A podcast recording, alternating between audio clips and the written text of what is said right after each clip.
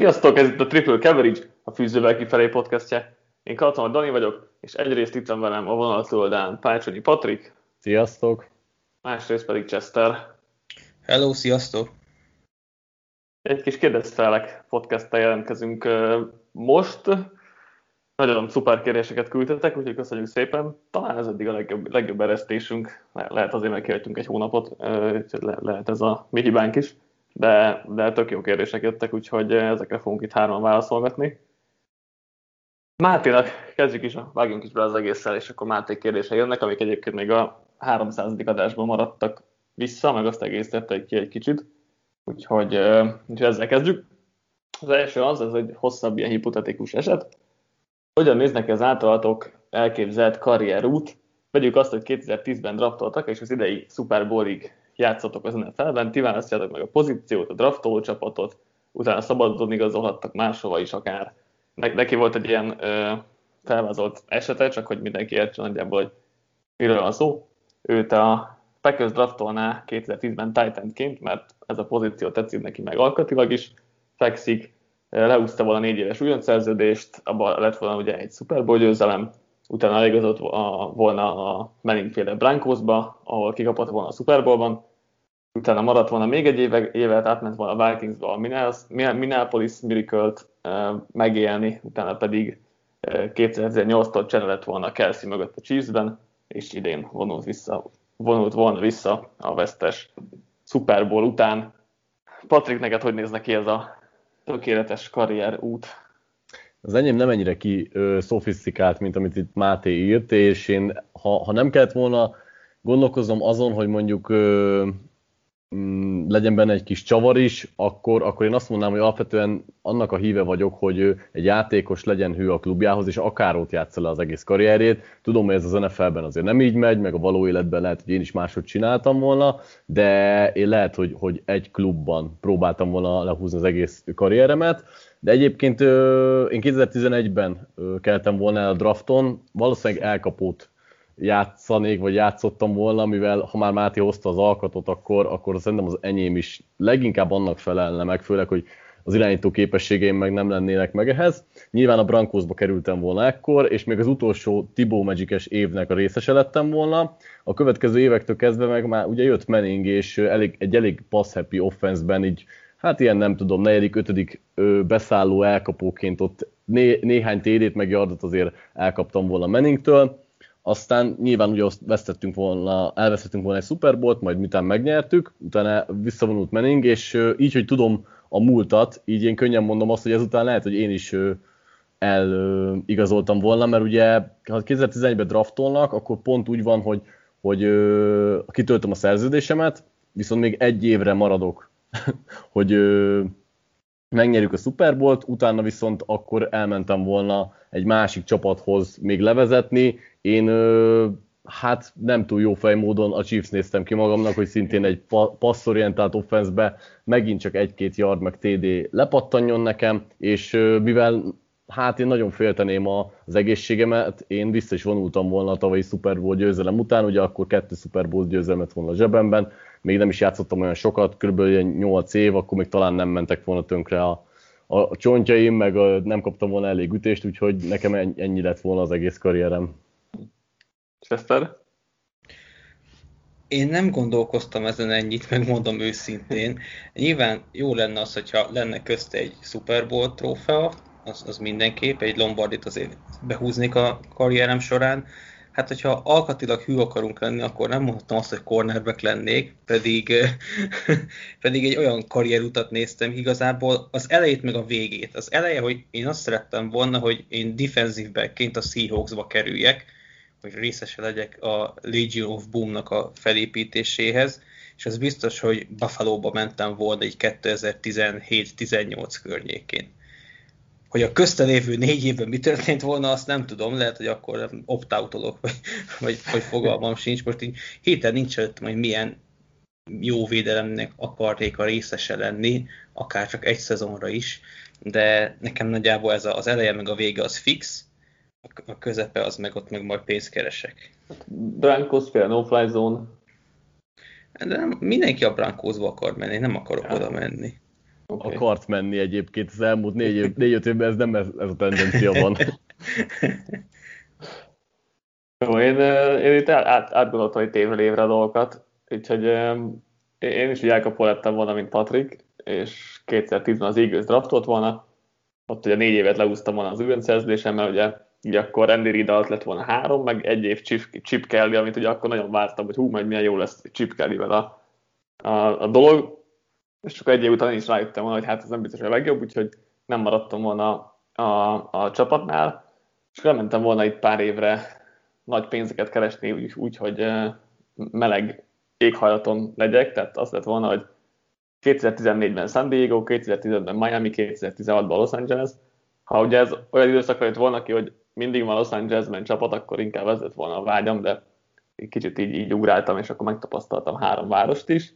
Utána visszamegyek nyilván 2017-ben az Eaglesbe Super Bowl nyerni, az, az egy elég egyértelmű pont volt itt ebben a, a, a karrier évben, és akkor maradtam volna még egy évet, hogy elhittem volna, hogy, hogy az jó lesz, és talán meg még nyertem volna a chiefs egy Super Bowl-t, és hogy az utolsó, utolsó évem is nyerek egy Super Bowl-t, akkor elmentem volna a Buccaneers-hez levezetni, és akkor még egy Super Bowl-t, és úgy csúcsalatba hagyni a dolgot. És akkor nyilván végig rekordszerződéseket aláírva, és, és ilyenek, az, az lesz még bele lehet venni.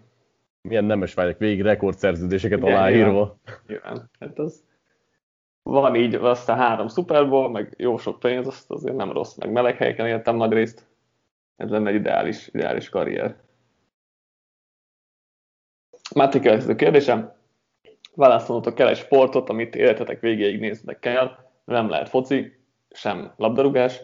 Más sportot nem néztek mellette, csak azt, melyik lenne ez.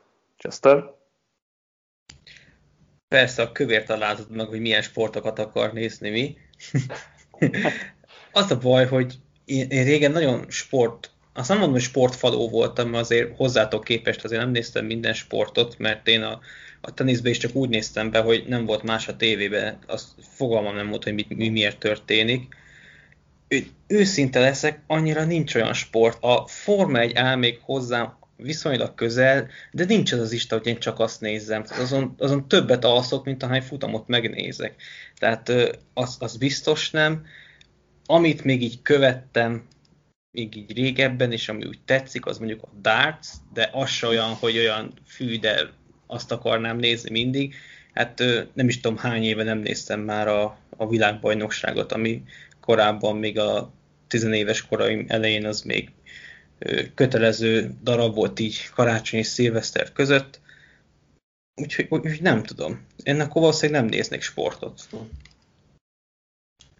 Egyébként ez egy nagyon szemét kérdés, mert így én így ahogy átkezdtem gondolgatni, hogy, hogy mi lenne az az egy sport, amivel így elégedett lennék, hogy csak azt nézhessem, és a, az NFL után furcsa módon nálam gurulós foci ö, lett volna ez a választás, de ugye pont ez volt a két kikötés, pedig ö, alapvetően nem vagyok annyira nagy gurulós fan mostanság, tehát igazából nagyobb meccseket most nyilván az EB-t követem, meg nagy BL meccseket megnézem, de szerintem az elmúlt négy-öt évben nem követtem annyira, viszont hogyha mondani kellett volna egy sportot az amerikai focin kívül, amit követnék, és ugye ha más nem, akkor az biztos, hogy gurulós lett volna.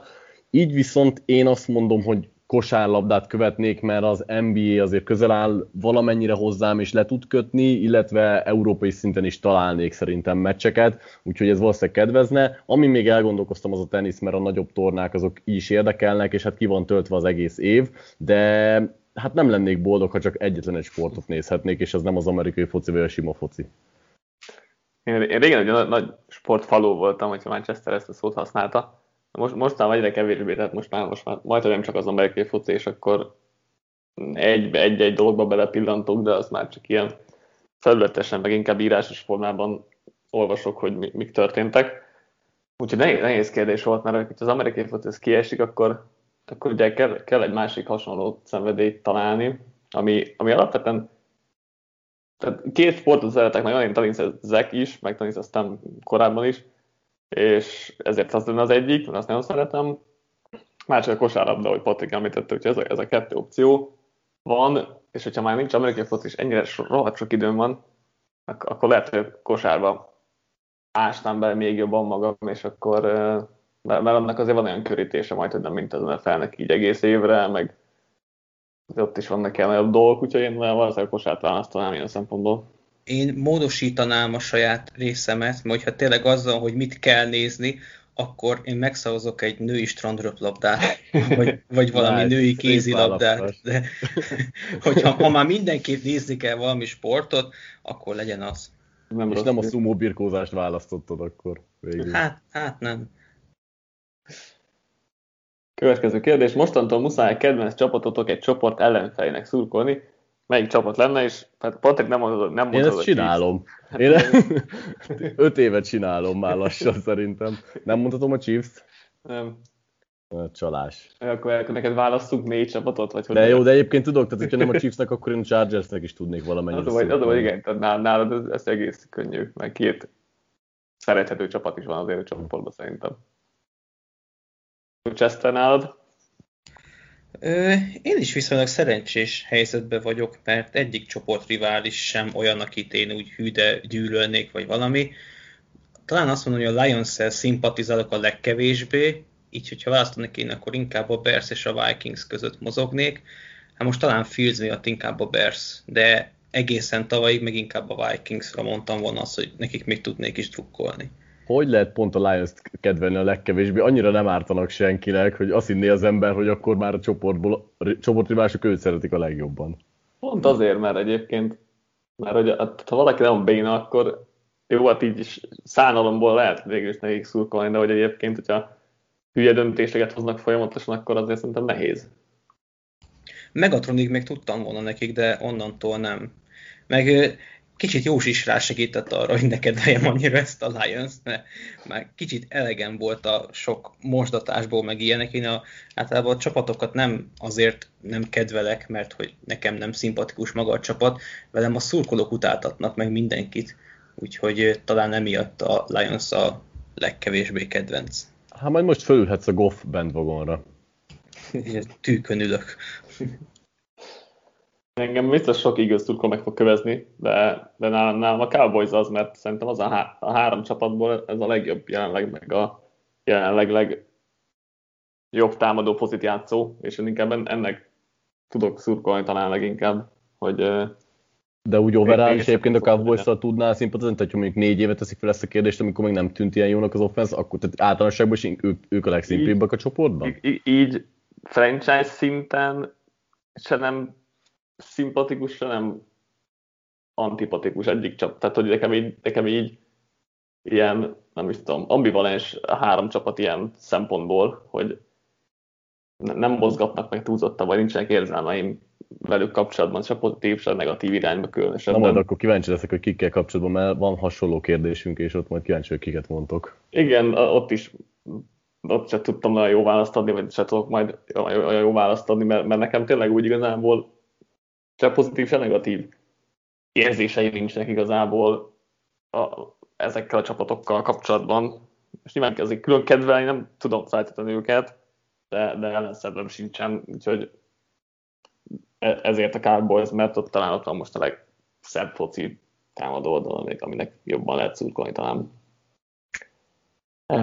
Egy aktuálisabb kérdés, Mit tippeltek, mi lesz a Rodgers szága vége, illetve ti Mark Murphy helyében mit tennétek? Chester, mint Packers szurkoló, szerintem kezdjük veled.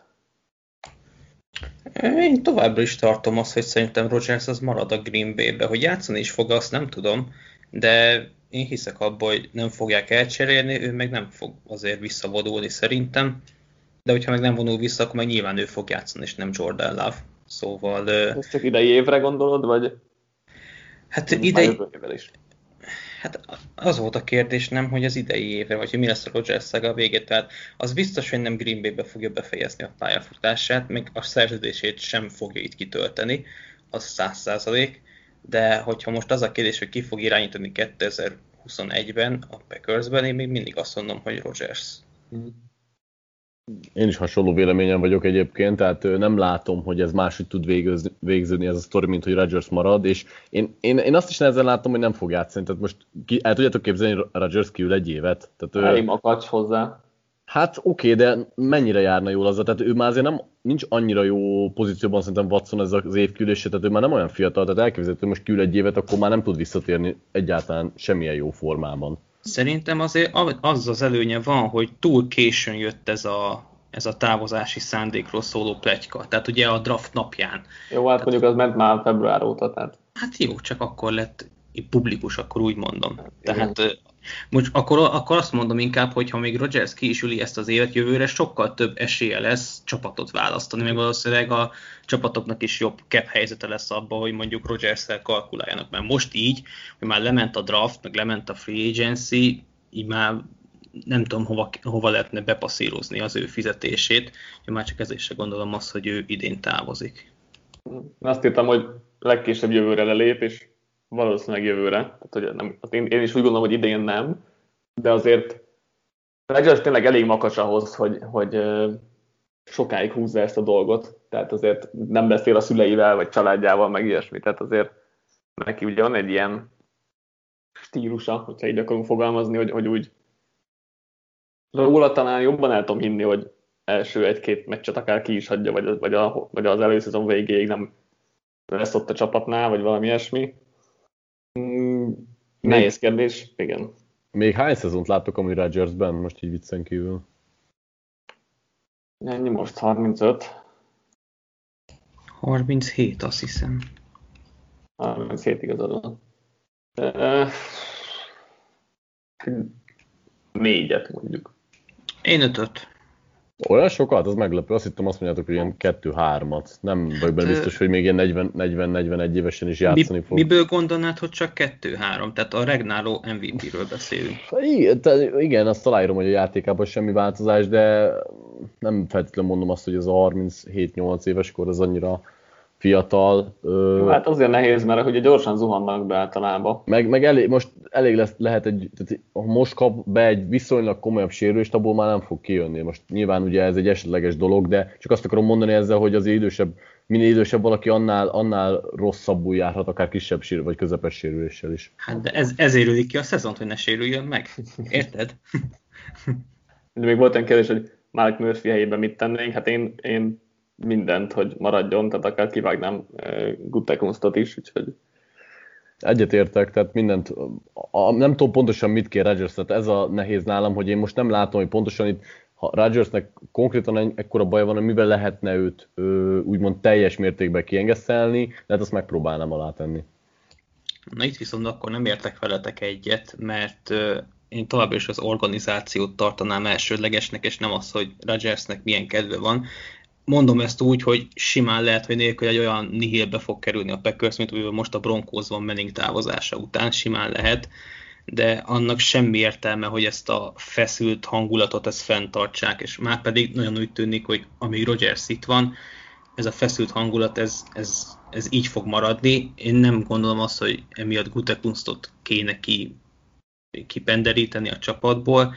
Nem feltétlenül Rogers kellene, teszem hozzá, tehát a legjobb az lenne, hogyha valahogy elrendeznék ezt, hát nem tudom, hogy erre sor fog-e kerülni, vagy, vagy sem. De az organizációnak nem az lenne az érdeke, hogy a legfontosabb asszetjének, mármint lehet, hogy nem azzal járna jobban az egész szervezet, hogy kibékülnének? De azzal járnának jó, hogy kibékülnének. Kibék, de hogyha választani kell, akkor inkább, ahogy a Packers is tette az elmúlt 10-20 évben, a hosszú távot tekint vagy a hosszú távot helyezi előtérbe. Most nem azt mondom, hogy Jordan le vagy franchise irányító, de hogyha már valaki belőtt egy első kört egy irányítóba, persze láttuk Garopolót is, ő nem első körös volt, hanem második, hogy nem kötelező azért játszatni, meg el lehet őt cserélni, meg trade alapnak jó lesz. Szerintem Hörc is ezért érkezett annól a második körbe, csak máshogy alakultak a történések Vence kapcsolatban. De én, én azt mondom, hogy inkább a hosszú távot és Rogers az egyetlen nem a hosszú táv. Persze, hogyha akar maradni, ha sikerül elrendezni mindent, akkor maradjon, tehát nekem nem kell az, hogy már pedig ő azonnal tűnjön el innen. És De hogyha máshogy nem megy... És ha az lenne a Rodgers kitétele, hogy Gutekunstot kirúgják, adok neki egy három évre garantált szerződést, erre te mit mondanál mondjuk, mert, mert én azt mondanám, hogy Rodgers fontosabb, mint Gutekunst, mert találok még egy general manager aki mondjuk viszonylag hasonló dolgokat el tud látni, ellenben Jordan Love valószínűleg nem tudja ugyanazt hozni közel sem, mint Rodgers. Az a baj, hogy ezt még nem tudjuk, hogy nem tudja elhozni. Valószínű, hogy nem. Tehát ezt, ezt nem, lesz, nem leszek naív, meg ilyenek, de lehet, hogy egy közepesnél jobb lenne. persze az nem biztos, hogy közepes jobb elég ahhoz, hogy back-to-back konferencia döntőt játszon a Packers, de ha azt veszem alapul, hogy ő, ő olcsó, mert azért azt se felejtjük el, hogy a salary cap szempontjából a Packers nagyon csehül áll, és akkor ott van Davant Adams szerződése is, tehát Rogers szével együtt az nem fog menni. Szóval ha, ha én inkább úgy tenném fel a kérdést, hogy Rogers legyen, vagy Jordan Love és Davant Adams. Úgy ma azért nem biztos, hogy Rogers felé billennék. Meg tudom érteni azt, aki igen, én is nagyon kedvelem Rogers, de talán a hosszú távot kéne most is, mint ahogy eddig is nézni. Akkor lépjünk tovább. Máté, utolsó kérdése. Mik a hosszú távú terveitek a fűzővel kifelével? Ezt most látok, hogy gyorsan kezdem én. Um, ugye először az volt, hogy akkor legyünk az ország legnagyobb amerikai focis oldala. Ez sikerült, utána legyen az, hogy megéljek belőle. Ez is sikerült, úgyhogy most, most, így, most így nincs ilyen kitűzött uh, konkrét hosszú távú tervem, nyilván folyamatosan fejlődjünk, ilyen kisebb dolgok persze, persze vannak, de most, most úgy meg vagyok ebben a dologban, ilyen, ilyen szempontból, és, és uh, még nem, nem, jött, nem jött az a dolog, hogy akkor mi, mi a következő hosszú távú cél. Nyilván vannak ilyenek, hogy saját, saját vagy saját fejlesztési weboldal, meg saját előfizetéses rendszer, stb. stb. stb. amikkel lehet fejleszteni, de hogy ezek talán nem olyan szintű hosszú távú tervek, mint az előző kettő volt, úgyhogy, úgyhogy most ezt várom, hogy majd hogy ez jönni fog, ez a ötlet vagy terv. Engem úgy érdekelne, hogy ugye talán nem titok azt, hogy édesapa leszel, hogy mm. szerinted az mennyiben fogja befolyásolni a, a te és a fűzővel kifelé lévő dolgaidat? Már hát, ha befolyásolja. Hát maradéktalan időm nem lesz, tehát hogy valószínűleg a mostani egy kicsit kevesebb időm lesz rá, nyilván, nyilván ezt majd balanszolni kell valahogy, e, és hát nyilván ezt tervezem is, tehát hogy, tehát, hogy az, az, e, az egyértelmű, hogy, hogy e, menni fog. Az lehet, hogy most nem fog napi 10-12 órákat dolgozni, minden nap egy héten szezonban, hanem ennél kicsit kevesebbet, de, de hát nyilván ez a főállásom, úgyhogy, úgyhogy menni, menni fog ez a gyerek mellett is. Most az, hogy nem megyek el konkrétan egy munkahelyre napi 8 órát dolgozni, az bevonulok majd a dolgozószobámba, aztán ha olyan van, akkor, akkor majd úgyse zavarnak, amikor, amikor meg nem olyan van, akkor meg tudok velük foglalkozni. Azt tegyük hozzá, hogy azért, tehát, ahogy Dan is mondta, hogy ez a főállása, tehát az édesapák azért gyerekvállás mellett tudják Persze. folytatni a munkájukat, és ráadásul Dani ilyen szempontból még viszonylag könnyű helyzetben van, mert tud majd otthon Petrának segíteni, mert kvázi ugye ő otthonról dolgozik, úgyhogy még lehet, hogy jobban is kijöhetnek ebből, és nyilván azért a fűzővel kifelé és főállású munka olyan szempontból meg jár azért nehézségekkel, hogy sokszor meg olyankor jöhet be meló, a, ami meg, a, meg ugye nem a rendes munka órákat jelenti, lehet, hogy azokban lesznek majd kisebb nehézségek, de tehát alapvetően is úgy gondolom, hogy ezt, ezt, ezt így mellette lehet akár ugyanilyen szinten, vagy akár ugyanilyen jól csinálni. Ö, magával a fűzővel kifejezve, meg nyilván ugye Józs meg Dani alakítja ezt az egészet, ami, amiben lehet szerintem fejlődni, és szerintem a Discord elindulás az egész sok mindent hozzáadott, hogy közösség szempontjából azért alakulgat ki egy olyan mag, aki tök jól elbeszélget velünk, vagy egymással, és, és így mondjuk úgy, hogy nem csak a tartalomért, hanem, hanem beszélgetésért is jönnek az emberek. Ez is egy tök jó irány, úgyhogy szerintem még ebben is, ebben is van potenciál. Hát, hogyha most az én szempontomat néz, én azt szeretném, hogy minél tovább legyen ez a projekt. Szerintem jó irányba haladunk az, hogy ez teljesüljön. Most az, ahogy Patrik is mondta, ugye nem mi vagyunk a zászlós hajók, hanem Dani meg Józsi, szóval a tartalom 90%-át 90%-ért általában ők felelnek. Nekem teljesen megfelel az, hogy ha van időm és kedvem, akkor írok valamit. Nekem ez így, ez így teljesen megfelel más egyéb tervem nincsen egyébként, hogy Patrik is mondta, jó lenne a közösséget is kicsit összép hozni, meg ilyenek. Erre nekem is vannak terveim, hogy hogy lehetne ezt kicsit nyitni más amerikai focis közösségek, oldalak, stb. felé. Meglátjuk, hogy végül ebből mi sül ki. Zsolt kérdése következik. A kérdésem, hogy ha ugyanolyan fizetéssel rendelkeznének az alábbi cornerback akkor melyik kettőt tennétek a csapatotokba. Négy játékosról van szó. Jalen Ramsey, Xavier Howard, Jair Alexander és Trey White. Patrick. Lényegében az a kérdés majdnem, hogy, hogy melyik kettő tartjuk a legjobbnak, vagy hát melyik kettő egészíti ki magát úgy egy csapatban, hogy, hogy abból a legjobban jöjjünk ki. Hát egyértelműen Remszi lenne az egyik választottam, tehát a legjobb cornernek és az egyik legjobb játékosnak tartom az egész ligában, aki bármilyen elkapott levesz egy az egyben a pályáról. Mellette sokáig gondolkoztam, hogy White vagy Alexander legyen, mert mind a kettők ö, játéket szeretem, és nagyon jó fitek is lehetnének szerintem Remszi másik oldalára. Én végül ö, Alexandert választottam, de lehet, hogy csak azért, mert most itt ez a múlt éve jobban sikerült egy nagyon picit, mint White-nak, ö, nagyon pici a választóvonal nálam kettő közt. Kezdtem? Én nem gondolkoztam ennyit nálam, ez sima Remzi és Alexander, de szerintem nálad is Dani, hogyha nem tévedek. Nálam is ez a kettő, kettő igen. Én azért gondolkodtam úgy, mint Patrick, hogy mm, White azért közel volt, howard nem annyira gondolkodtam, mert mert szerintem olyan ilyen bumborbászt játékos, hogy sok interception szerez, de mondjuk sokszor meg is égetik, és, és ennél mondjuk inkább egy biztosabb megoldást ö, szeretnék. Remzi nyilván egyértelmű volt, szerintem az ő nagyobb testű játék, amely talán Alexandernek a kisebb testű játéka jobban kiegészíti egymást, mondjuk az ilyen mm, gyors és jobb irányváltású elkapók ellen, és akkor jól lehetne őket váltogatni, hogyha kellene, úgyhogy én is nem elé a kettő mellé tenném le a voksomat. Péter kérdez Fortinanders irányító témában, amennyiben lehetőségetek lenne meghatározni a QB posztot a csapatnál, milyen verzió mellett döntenétek? A. Jimmy G vigye végig a szezont, majd jövőre csere, addig ezt tanulgat. B. Legyen verseny az edzőtáborban, és aki jobban, az kezdjen. C. Évközben folyamatosan cserélgetnek két irányítót, és éppen aktuálisan nem playbooknak megfelelően. Az éppen aktuálisan nem playbooknak megfelelően. És ezt akkor most veled kezdjük. Hát amit biztosan tudok, hogy a C az semmiképp. Ugye mind ismerünk egy bizonyos embert, aki felvázolta még annó, hogy a Texans megcsinálhatná ezt, hát elég nagy hülyeség lett volna, maradjunk ennyibe, és a 49 is ez lenne, úgyhogy azt mindenképp kizárnám. Ez, az irányító azért bizalmi poszt, azt nem jó mindig cserélgetni. Ezt ugye, ezt ugye egyszer oldották meg a 49 éppen, ugye ö, gyorsan akartam mondani, Young és Montana esetében, és, és az, az viszonylag működött Walsh alatt, de ez eléggé ilyen unikormusnak számít.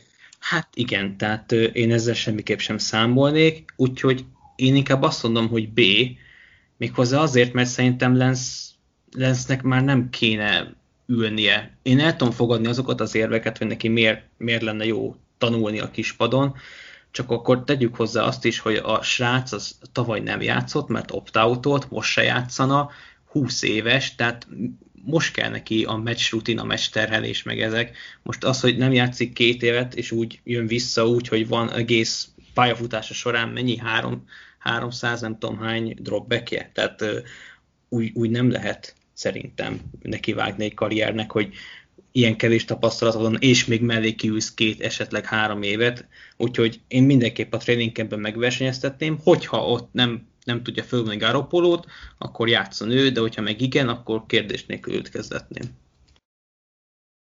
Szerintem a, az A meg a C, tehát az én szememben az A meg a C is rossz opció. A C az egyértelmű, azt, azt Chester elmondta, de én, én azt sem akarom, hogy most Jimmy G vigye végig ezt a szezon, én nem akarom ezt már nézni. Ha, ha az edzőtáborba kikap Lensztől, akkor szerintem egyértelmű, hogy, hogy Lensnek kell irányítani ezt a csapatot, tehát onnantól kezdve hova tanulgasson, hogyha egy edzőtábor alatt megmutatta, hogy jobb, mint, mint ö, ö, Jimmy. Tehát ö, ha úgy lett volna föltéve a kérdés, hogy, hogy ö, nem derül ki az edzőtáborból egyértelműen esetleg, ak- ak- Jó, és, és ha Jimmy G a jobb az edzőtáborban?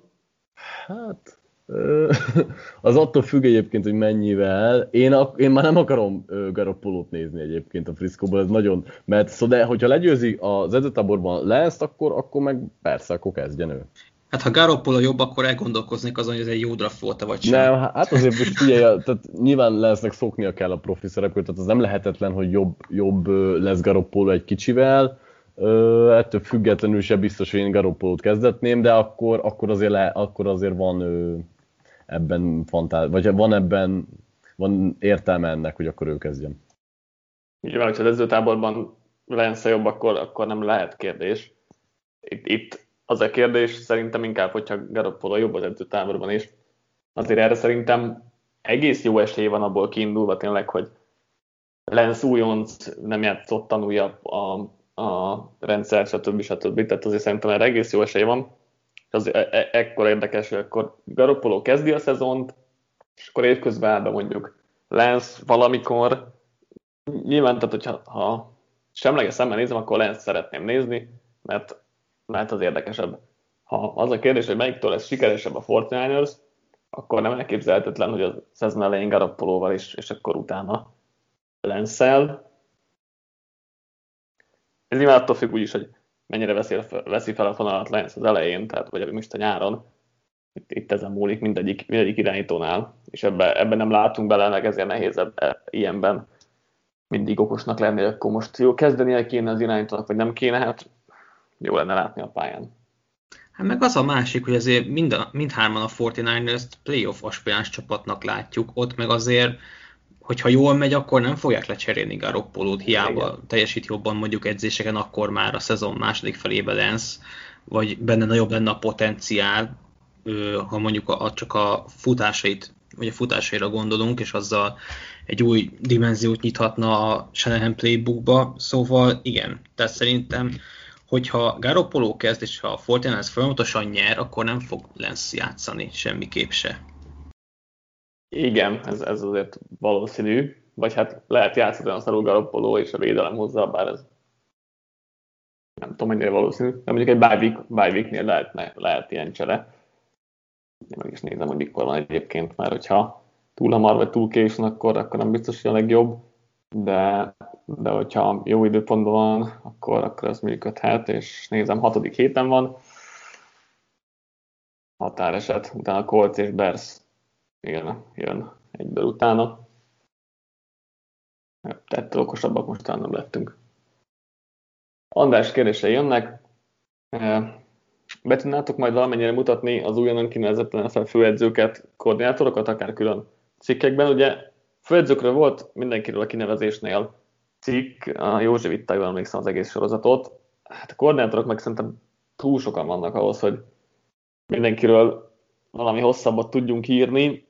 Ha valakinek lesz affinitása hozzá, akkor egyébként lehet róla szó, hogy valami rövidebb, vagy, vagy konferenciánként ilyesmit összerakjunk.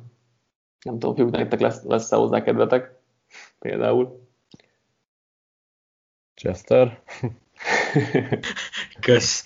Nem, nem tudok még nyilatkozni erről most így. Én, én nekem ez az a szegmens, ami a legkevésbé érdekes, ettől függetlenül nem tudom kizárni, hogy egyébként lesz majd kedvem utána menni egy picit a dolgoknak. Másik viszonylag hasonló kérdés Andrásnak. Egy, be, egy beharangozót tudnánk-e tartani az egyetemi szezonra, hogy kire érdemes figyelni, kiből lesz elsőkörös választott, stb. Szerintem valami ilyesmi lesz, feltételezem szezon előtt, mondjuk Bálintól, vagy, vagy akár Höritől. Igen, igen, ez, szerintem ez, is lesz tőlük. Ez például sokkal több kedvem lenne, csak kompetenciám még nem feltétlenül, bármennyire is követtem tavaly már részletesebben, tőlük azért sokkal jobb és részletesebbet kapnánk, hogyha valamelyikük elvállalja. Igen, szerintem ezeket várható majd a szezon kezdetére. Harmadik kérdés, ami szerintem tök érdekes dolog, Arch Manningről tudtok-e valamit? Gimnáziumba jár, ügyesen dobálgat, ennyit. Jó. nem, nagyon, nem, nem nagyon én sem, tehát ja. nem tudom, Dani, te utána néztél vagy, egy, vagy egy, egy, kicsit igen, egy kicsit igen, hogy állítólag 2023-ra number one recruit, ilyen uh, pocket passer QB-ként, ha jól uh, rémlik. Azt mondják, hogy nagyon, nagyon tehetséges, és uh, akár ilyen jövőbeli egy egyet is be lehet látni, nyilván messze van még, tehát azért ez ugye 23-ban megy az egyetemre, akkor 25-ös, 26-os lesz lehető, tehát hogy az még azért odébb van, de, de hát nyilván mivel menning ezért sokan sokat várnak tőle, és figyelemmel követik, de állítólag tényleg, tényleg nagyon tehetséges, úgyhogy od- odébb van még, de, de igen, őt már azért már most figyelemmel követik sokan. Hát én úgy tudom, hogy elég sok ösztöndi ajánlatot kapott már most is. Igen. Tehát a Clemsonon is volt, azt hiszem, on- onnan láttam a legutóbbi ilyen felvételét, hogy dobálgat. Talán. Hát nem meglepő talán. És őben lehet egy olyan játékos, aki így a, kihasználja majd itt a pénzügyi lehetőségeket is az egyetemi fociban, amik most már úgy, úgy tűnik, hogy kevésbé lesznek szigorúak, de ez most egy, megint egy másik téma lenne. Bendi kérdései következnek. Egy, egy számotokra semleges meccsen mi alapján szurkoltok egyik vagy másik csapatnak? Patrik? Én általában a szebb focit és az általában a támadó focit jelenti nálam csapatnak szoktam szurkolni, illetve nekem nagyon sok olyan csapat van, ahol van egy szimpatikus játékos, vagy eleve a csapatot is egy kicsit szeretem, így, így nagyon kevés olyan, az olyan mérkőzés, ahol semlegesen állok neki eleve a találkozónak. Mindig tudom, hogy ki az, akinek egy picivel jobban szorítok, és itt most nem arról van szó, hogy, hogy hű, de nagyon szurkolok most nekik, de tudom azért, hogy melyik csapatnak a győzelmét szeretném látni, vagy mit szeretnék látni, és mondom, inkább a, a, akik kimondott a látványos támadó focit játszanak, azok nálam egy kicsi előnyt élveznek ilyenkor. Ez, ez jóval nehezebb kérdés egyébként, mint ami, ami ennek elsőre tűnik. Én, én semlegesként nyilván azt szeretném, hogy ne legyen valami egyoldalú. Tehát az a baj, ha Patrik azt mondja, hogy szuper támadó játék, azt nagy valószínűséggel valószínűleg csak egy csapat hozza a kettőből, az meg nem, nem egyszer azt jelenti, hogy valaki sok kevésre nyer. Azt meg semlegesként azért annyira nem szeretem, hogy csak a Super Bowl-ra gondolok, tehát ott se volt már annyira, annyira jó nézni azt, hogy ez a Chiefs ez, ez esélytelen. Persze, ezt mondom úgy, hogy semlegesként, mert nyilván ez egy döntőn én azt akarom, hogy az utolsó pillanati kiélezett legyen, meg ilyenek, csak hát ez, ez sajnos nem így működik. Úgyhogy én igazából ezt emelném ki, hogy semlegesként annak drukkolok, hogy ne legyen egy oldalú. Nyilván nagyon sok játékos van, ez azt is magával kell, hogy nagyon sok sztori van, ami miatt lehet mondjuk egy-egy játékosnak vagy csapatnak szurkolni.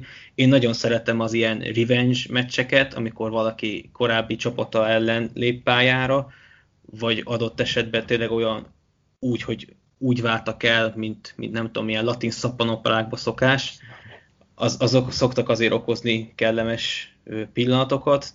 Más, más szempontom úgy, úgy igazából nincsen.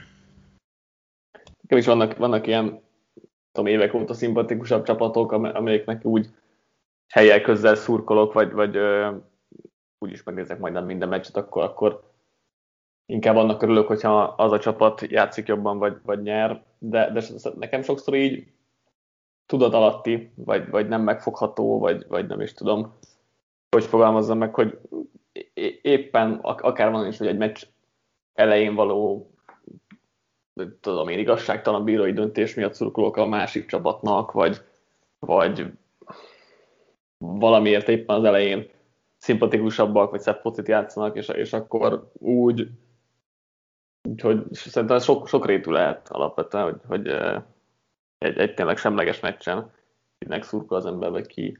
Lehet, hogy a szurkolás is túlzás, de mondjuk kinek a győzelmének örülne egy kicsit jobban, vagy ja.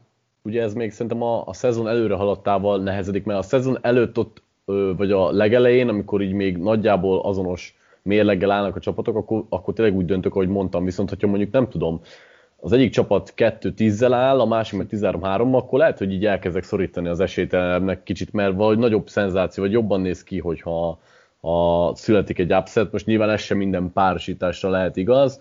Ö, egyébként én szerintem így 10 random ö, találkozóból 8 egyértelműen el tudom dönteni, hogy kinek szurkolok, és akkor van kettő, ahol az első pár perc után, vagy az első negyed után dől el, hogy melyik felé pártolok. Mi kellene ahhoz, hogy az NBA-hez hasonlóan az NFL-be is több külföldi tudjon bekerülni? Láttok-e arra esélyt? Láttok-e erre esélyt? És hogyha igen, akkor mekkora időtartamon, időintervallumon belül?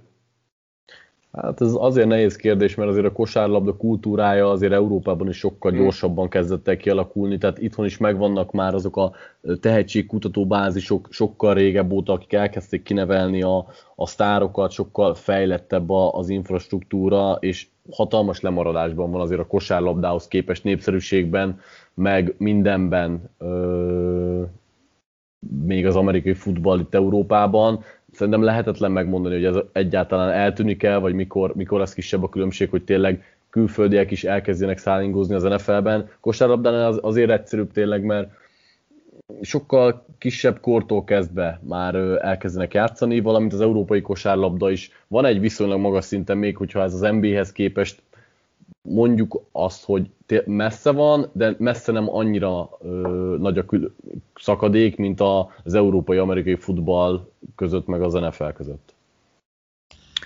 Az a baj, hogy Patrik tök jó dolgokat mondott, én azzal egészíteném ki, hogy ameddig Európában az amerikai futball az amatőr sportág, addig ne várjunk sok mindent. Tehát az, hogy, az, hogy tényleg Európából jöjjenek át a játékosok, ahhoz szerintem évtizedek kellenek, hogy az amerikai futball is fejlődjön, majd Patrik is mondta, azért az európai kosárlabda az nem azt mondom, hogy NBA színvonal, de, de viszonylag magas szintet képvisel, míg azért Európában talán Németország az egyetlen, ahol profi sportnak számít az amerikai futball, de nem akarok ilyeséget mondani. Maradjunk annyiba, hogyha az egész kontinens nézzük, akkor ez egy amatőr sportág. Ez az, ez az egyik oldala, ami miatt én úgy gondolom, hogy szerintem itt évtizedekre kellene várni. A másik meg az, hogy ugye a kosárlabdán mondta Patrik, hogy ezt viszonylag már fiatal korba elkezdik tanítani a gyerekeknek, hát most arra gondolunk, hogy nekem is voltak kosárlabda edzéseim tesi órákon általános iskolába. Tehát jó, nem lettem én Michael Jordan, nem látták bennem az X-faktort, ő bajuk, de, de, de tényleg az a lényeg, hogy itt, már itt Magyarországon is azért viszonylag hamar labdát adnak a gyerekek kezébe, azért az amerikai focira ez nem jellemző, és ahhoz, hogy valaki profi legyen, azért látjuk most a, a különféle sztorikat, hogy valaki gimnáziumig nem amerikai focizott, utána egyetemen elment, és berobbant, és draftolták, meg ilyenek, csak egyrészt ezek szerintem olyan génkezelt atléták, hogy, hogy nekik viszonylag könnyű. Másrészt meg azért tényleg sokat számítan az, hogy valaki Európából mondjuk legalább gimnáziumi szinten már Amerikában legyen, és ott, ott tanulja ezt, még hogyha nem is kell 14 éves kor alatt, de gimnáziumi szinten minimum, hogy onnan kerüljön egyetemre.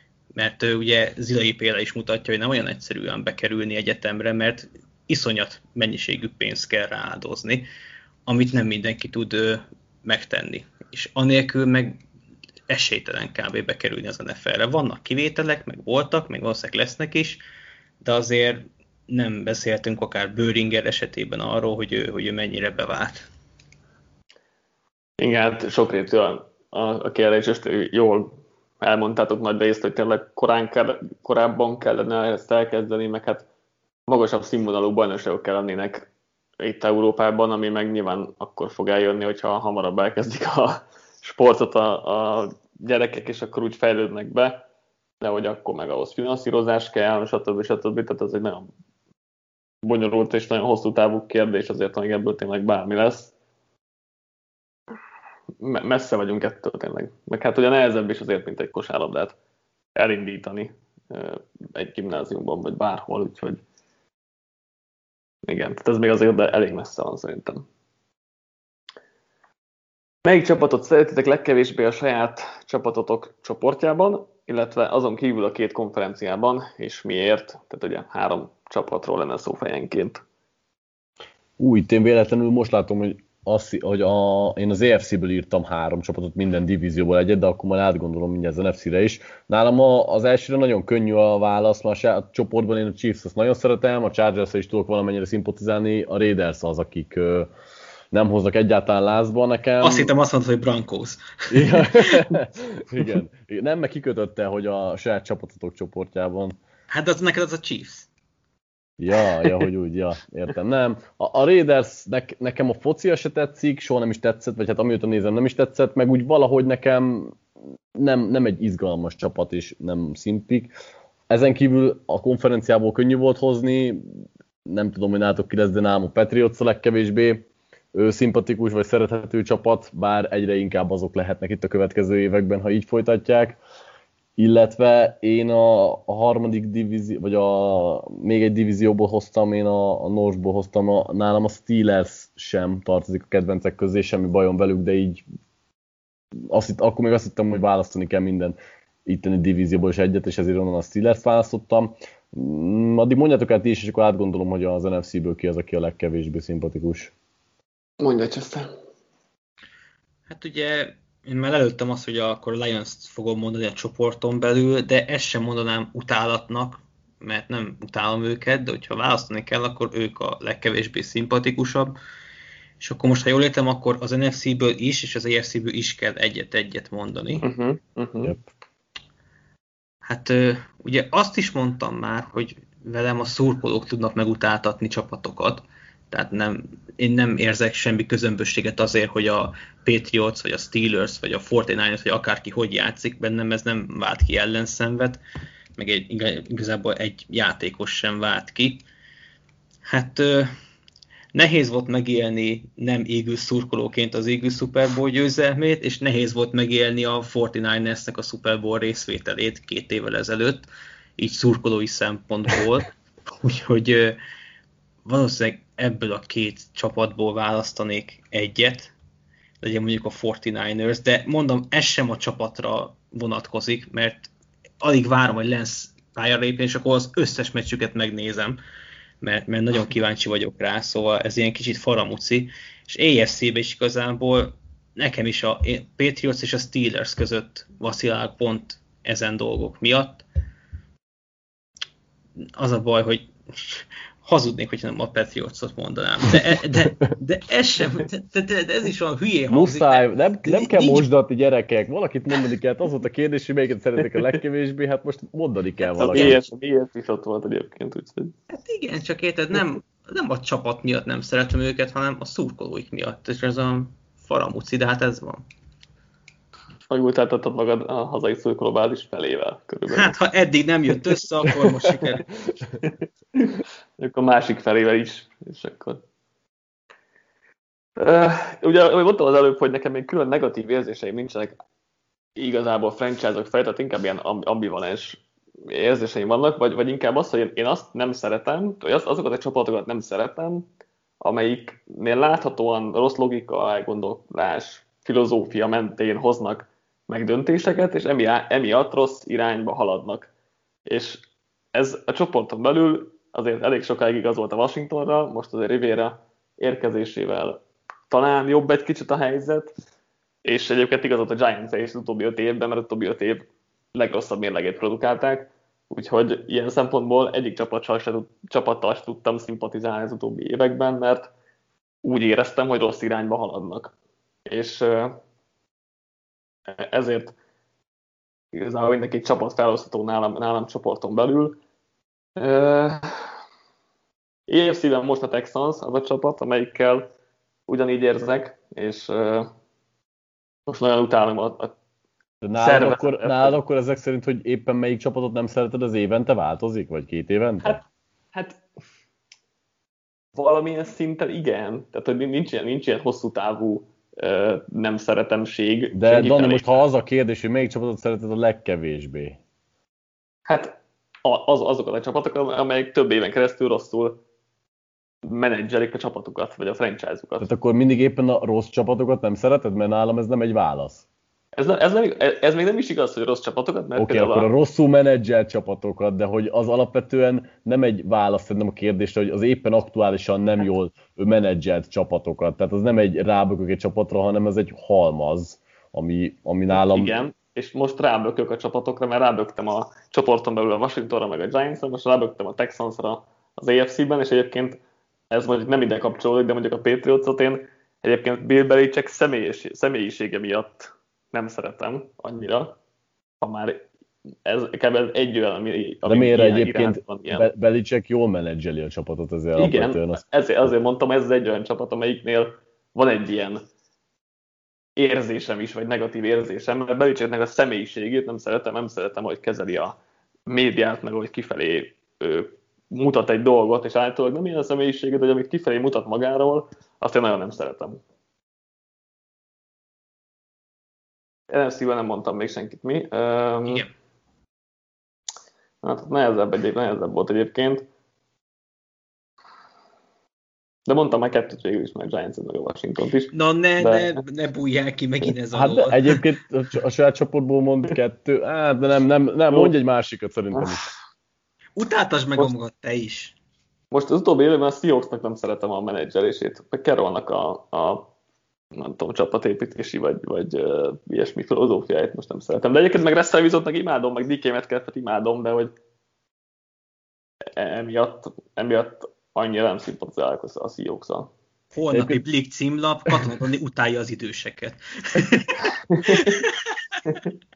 Egyébként furcsa, amit Chester mond, mert egyébként az, az, hogy a szurkolók mennyire meg tudják utálni, szerintem valakikkel a, a, hát a nem saját szurkolói csapatát, az, ez szerintem egy nagyjából igaz dolog, hogyha valaki sok időt tölt a kommentmező olvasásával, mert tudnak olyan elragadtatók, szubjekt, na, elragadtatott, szubjektív vélemények születni, amik így, úristen, csak fogja a fejét az ember, és, és hajlamosak olyankor a szurkolók bele is kötni olyan dolgokba, ami amúgy valószínűleg hülyeség, és ez miatt van egy pár, kettő csapat, amit, vagy szurkoló csapat, aki ráragasztja a saját csapatára is ezt. Egyébként nem, Igen, szerintem a Patriotsosok is így voltak, tehát nem csak a mhm. siker miatt nem szerettük őket, hanem a szurkolói táboruk mentalitása miatt sem. Igen, csak ugye itt, itt mindig az a nehéz, hogy itt rápújjuk az egész szurkolói társaságra, hogy, hogy akkor itt van most itt pár gyökér abból a szurkolói csoportból, és közben van egy csomó jó arc is egyébként, és most ez minden, mindegyikre igaz. Ez valamennyire Aztán igaz egyébként, Ugy, ugyanakkor én azt vettem észre, hogy nagyon sokszor a, ezek a hangadók a saját csoportuk, a saját ö, berkeiken belül is osszák az észt, és ö, soha nem kapnak ö, egy-egy úgymond ö, hozzászólási pofont a saját szurkolóiktól, hogy kicsit azért lehetne talán korrektebb vagy szubjektívebb módon észrevenni a dolgokat, és szerintem ez már viszont a kollektív közösségnek a hibája, hogy ilyenkor azokat a tagokat úgymond nem kell nyilván kiutálni, vagy ilyesmi, csak egy kicsit szólni neki, hogy nem feltétlenül van igaza ebben meg abban a kérdésben.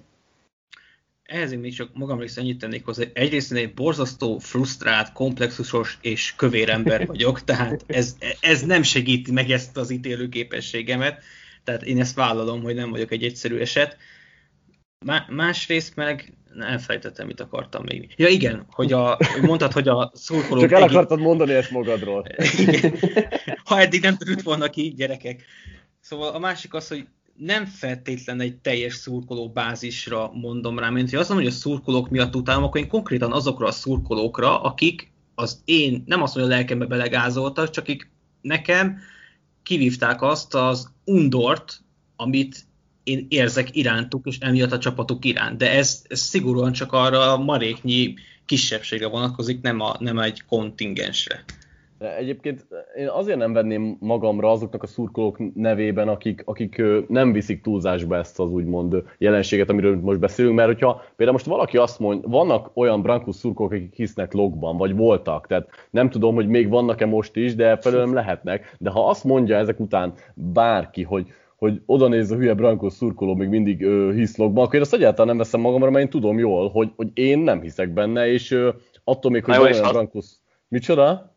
És ha azt mondják, hogy az összes Brankos szurkoló imádja Lokot, és azt hiszi, hogy ő a legjobb irányító a ligában. Akkor se veszem magamra, mert tudom, hogy, hogy csak a jelenséget kezelik, hogy oké, okay, most volt egy-két hülye, hangos hülye, aki ezt mondta, de attól én tudom magamról, hogy én soha nem mondtam, úgyhogy hiába jelentik azt, hogy az összes Brankos szurkoló, ez nem igaz, mert én nem mondtam. Most lehet, hogy ez egy egy másik túlzott reakció annak a, a részéről, ettől, ettől még nem kell magunkra venni szerintem azokat a dolgokat, amik nem igazak ránk olyankor. Az a baj, Patrik ilyen, ilyen helyzetben magára csak a Mahomszos parókáját veszi. Így persze, hogy nem vesz fel ilyeneket.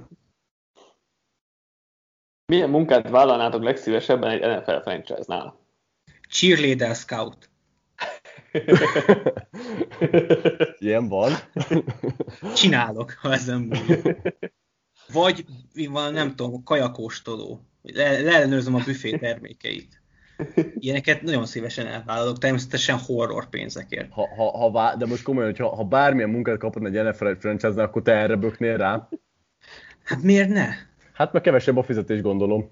De azt mondom, hogy, azt mondom, hogy horror fizetésért. Tehát fizessék, ja, hogy horror fizessék meg a szolgálat. Ja jó, de hát az egy nem valós szkenárió. Én itt most úgy voltam vele. De az nagyon valós, hogy én kapok egy NFL csapatnál állást. Jó, de hogyha már itt szólt a kérdés, tehát én itt abba gondolkoztam, hogy, hogy árérték és egészségarányban mi az, ami megérné nekem. Tehát én például azért, tehát hiába mondanám azt, hogy lennék, nem tudom, elkapó, én félteném az egészségemet, tehát én nem játékos munkát vállalnék, úgymond.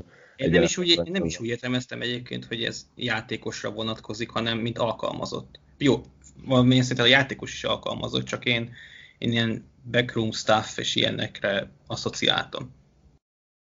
Én is inkább arra egyébként, de például lennék harmadik irányító, első számú irányító fizetésért, hogyha Manchester ezt mondta, hogy... De jó, persze. Egy franchise tag alatt játszó harmadik számú irányító. Persze, long snapper első számú irányító fizetésért, nem? Vagy valami long ilyesmi. Snapper az nem jó, hát az, azért na, neked az egész fal. Azért az. Hát jó, de hogyha meg egyszer van egy olyan peket, hogy megsérül mind a két első szám, vagy előtted lévő irányító, jó. akkor meg még Akkor igazolnak valakit elém a szabad piacról. Igen. De jó, de akkor, van felelőssége. Akkor a, a, való, a valós szenáriók közül mit választanátok ti? Én amúgy először a general managerre gondoltam, mert az egyébként tehát így a, így a feladat köröket, meg egyeseket, azokat így szeretem, amiket csinálnak, csak egyrészt rohadt sok meló, másrészt, másrészt túlságosan rivalda fényben az ember, és rengeteg negatív kritikát kap, bármit is csinál, és amit, a, amit egy bizonyos mennyiség felett én nagyon nehezen viselnék el, úgyhogy, úgyhogy ezt így kilőttem, és inkább lennék egy ilyen cap guru, vagy, vagy a director of player personnel, mert az, az tök menő, hogy egyébként ott játékosokat figyelsz és scoutolsz, és nem kell mondjuk, tehát nem kell college scoutnak lenned, mert ott ugye mész jobbra-balra, és konkrétan nem, nem látszol a családot egész évben, és, és nem vagy akkor a fényben, hogy egyébként te kapja minden kritikát, és igazából rosszat nem annyira tudsz csinálni a public szemében, én hasonlóan gondolkodtam, egyébként én is a general manager írtam be először, aztán rájöttem, hogy az, azért az túl nagy felelősség meg munka, úgyhogy valamilyen scout ö, szerepkörbe helyezkednék el. Hmm, szerintem a scoutnak nagyon rossz az éles stílus, a scoutoknak azért nem, azért nem akarnék. Ez, ez mondjuk jogos, ebben nem, gondol, ebben nem gondoltam és bele. És kapnak annyit egyébként, tehát ez egy szar munka összességében. Vagy hát most relatíve, tehát hogy most uh, nyilván vannak annál sokkal rosszabb munkák a világon, csak NFL csapat szinten szerintem az egy, az egy nehezebb életvitelt kíván meg. Én tulajdonos lennék. Ú, az jó. akkor, akkor nyertél, nincs, nyertél. nincsen senki a fejem fölött, igen, sok, igen, sok igen. pénzem van, mert valószínűleg csak úgy lehetne egy NFL csapatom. De mindig egyre több pénzem lesz, ez, ez, ez megnyert, megnyerzi ezt a kört. Pedig a cheerleader scout is egy erős versenyző volt. Jó, azzal is, azzal is Egyébként a cheerleader scout izé horror fizetését, vagy a tulaj, ott, ott, ott már nagyobb a verseny. Hát tulajként te scoutolhatnád valójában a cheerleadereket, szóval a kettő együtt jár. Szerintetek melyik csapatra férne a leginkább egy költözés, és hol látnátok szívesen fel a franchise-t az USA-ban, illetve ha valamelyik franchise Londonba, költ, valamelyik franchise Londonba költözne, Kinek örülnétek leginkább? Chester kezdett nyugodtam. Én akkor először a londoni franchise-osra reagálok, mert nem szeretnék londoni franchise-t, azért, mert szerintem kivitelezhetetlen, és elrontaná az egész NFL-nek a menetrendjét, meg mindenét. Én meg azért annyira önző nem akarok lenni, hogy csak emiatt, hogy én láthassak Londonba meccseket, de mint hogyha felülnék repülőre egyébként, hogy csak hogy azért, hogy láthassak meccseket, azért valakit ide paterolnék, hogy legyen egy londoni franchise, én ezt nem szeretném.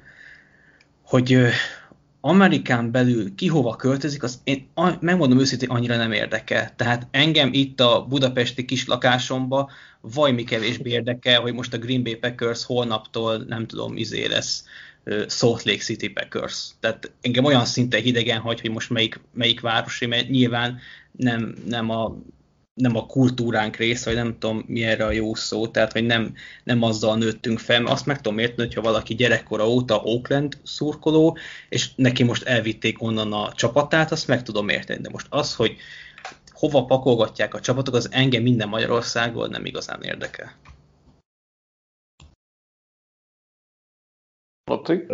Én, én az első kérdések kezdeném, akkor én a Bengals költöztetném el azért, mert nagyon úgy érzem, hogy ráférne arra a klubra már egy vérfrissítés, és most, hogy megvan a franchise irányítójuk, lehet, hogy egy költözés még úgy kimozdítaná őket a szürke zónából, úgymond.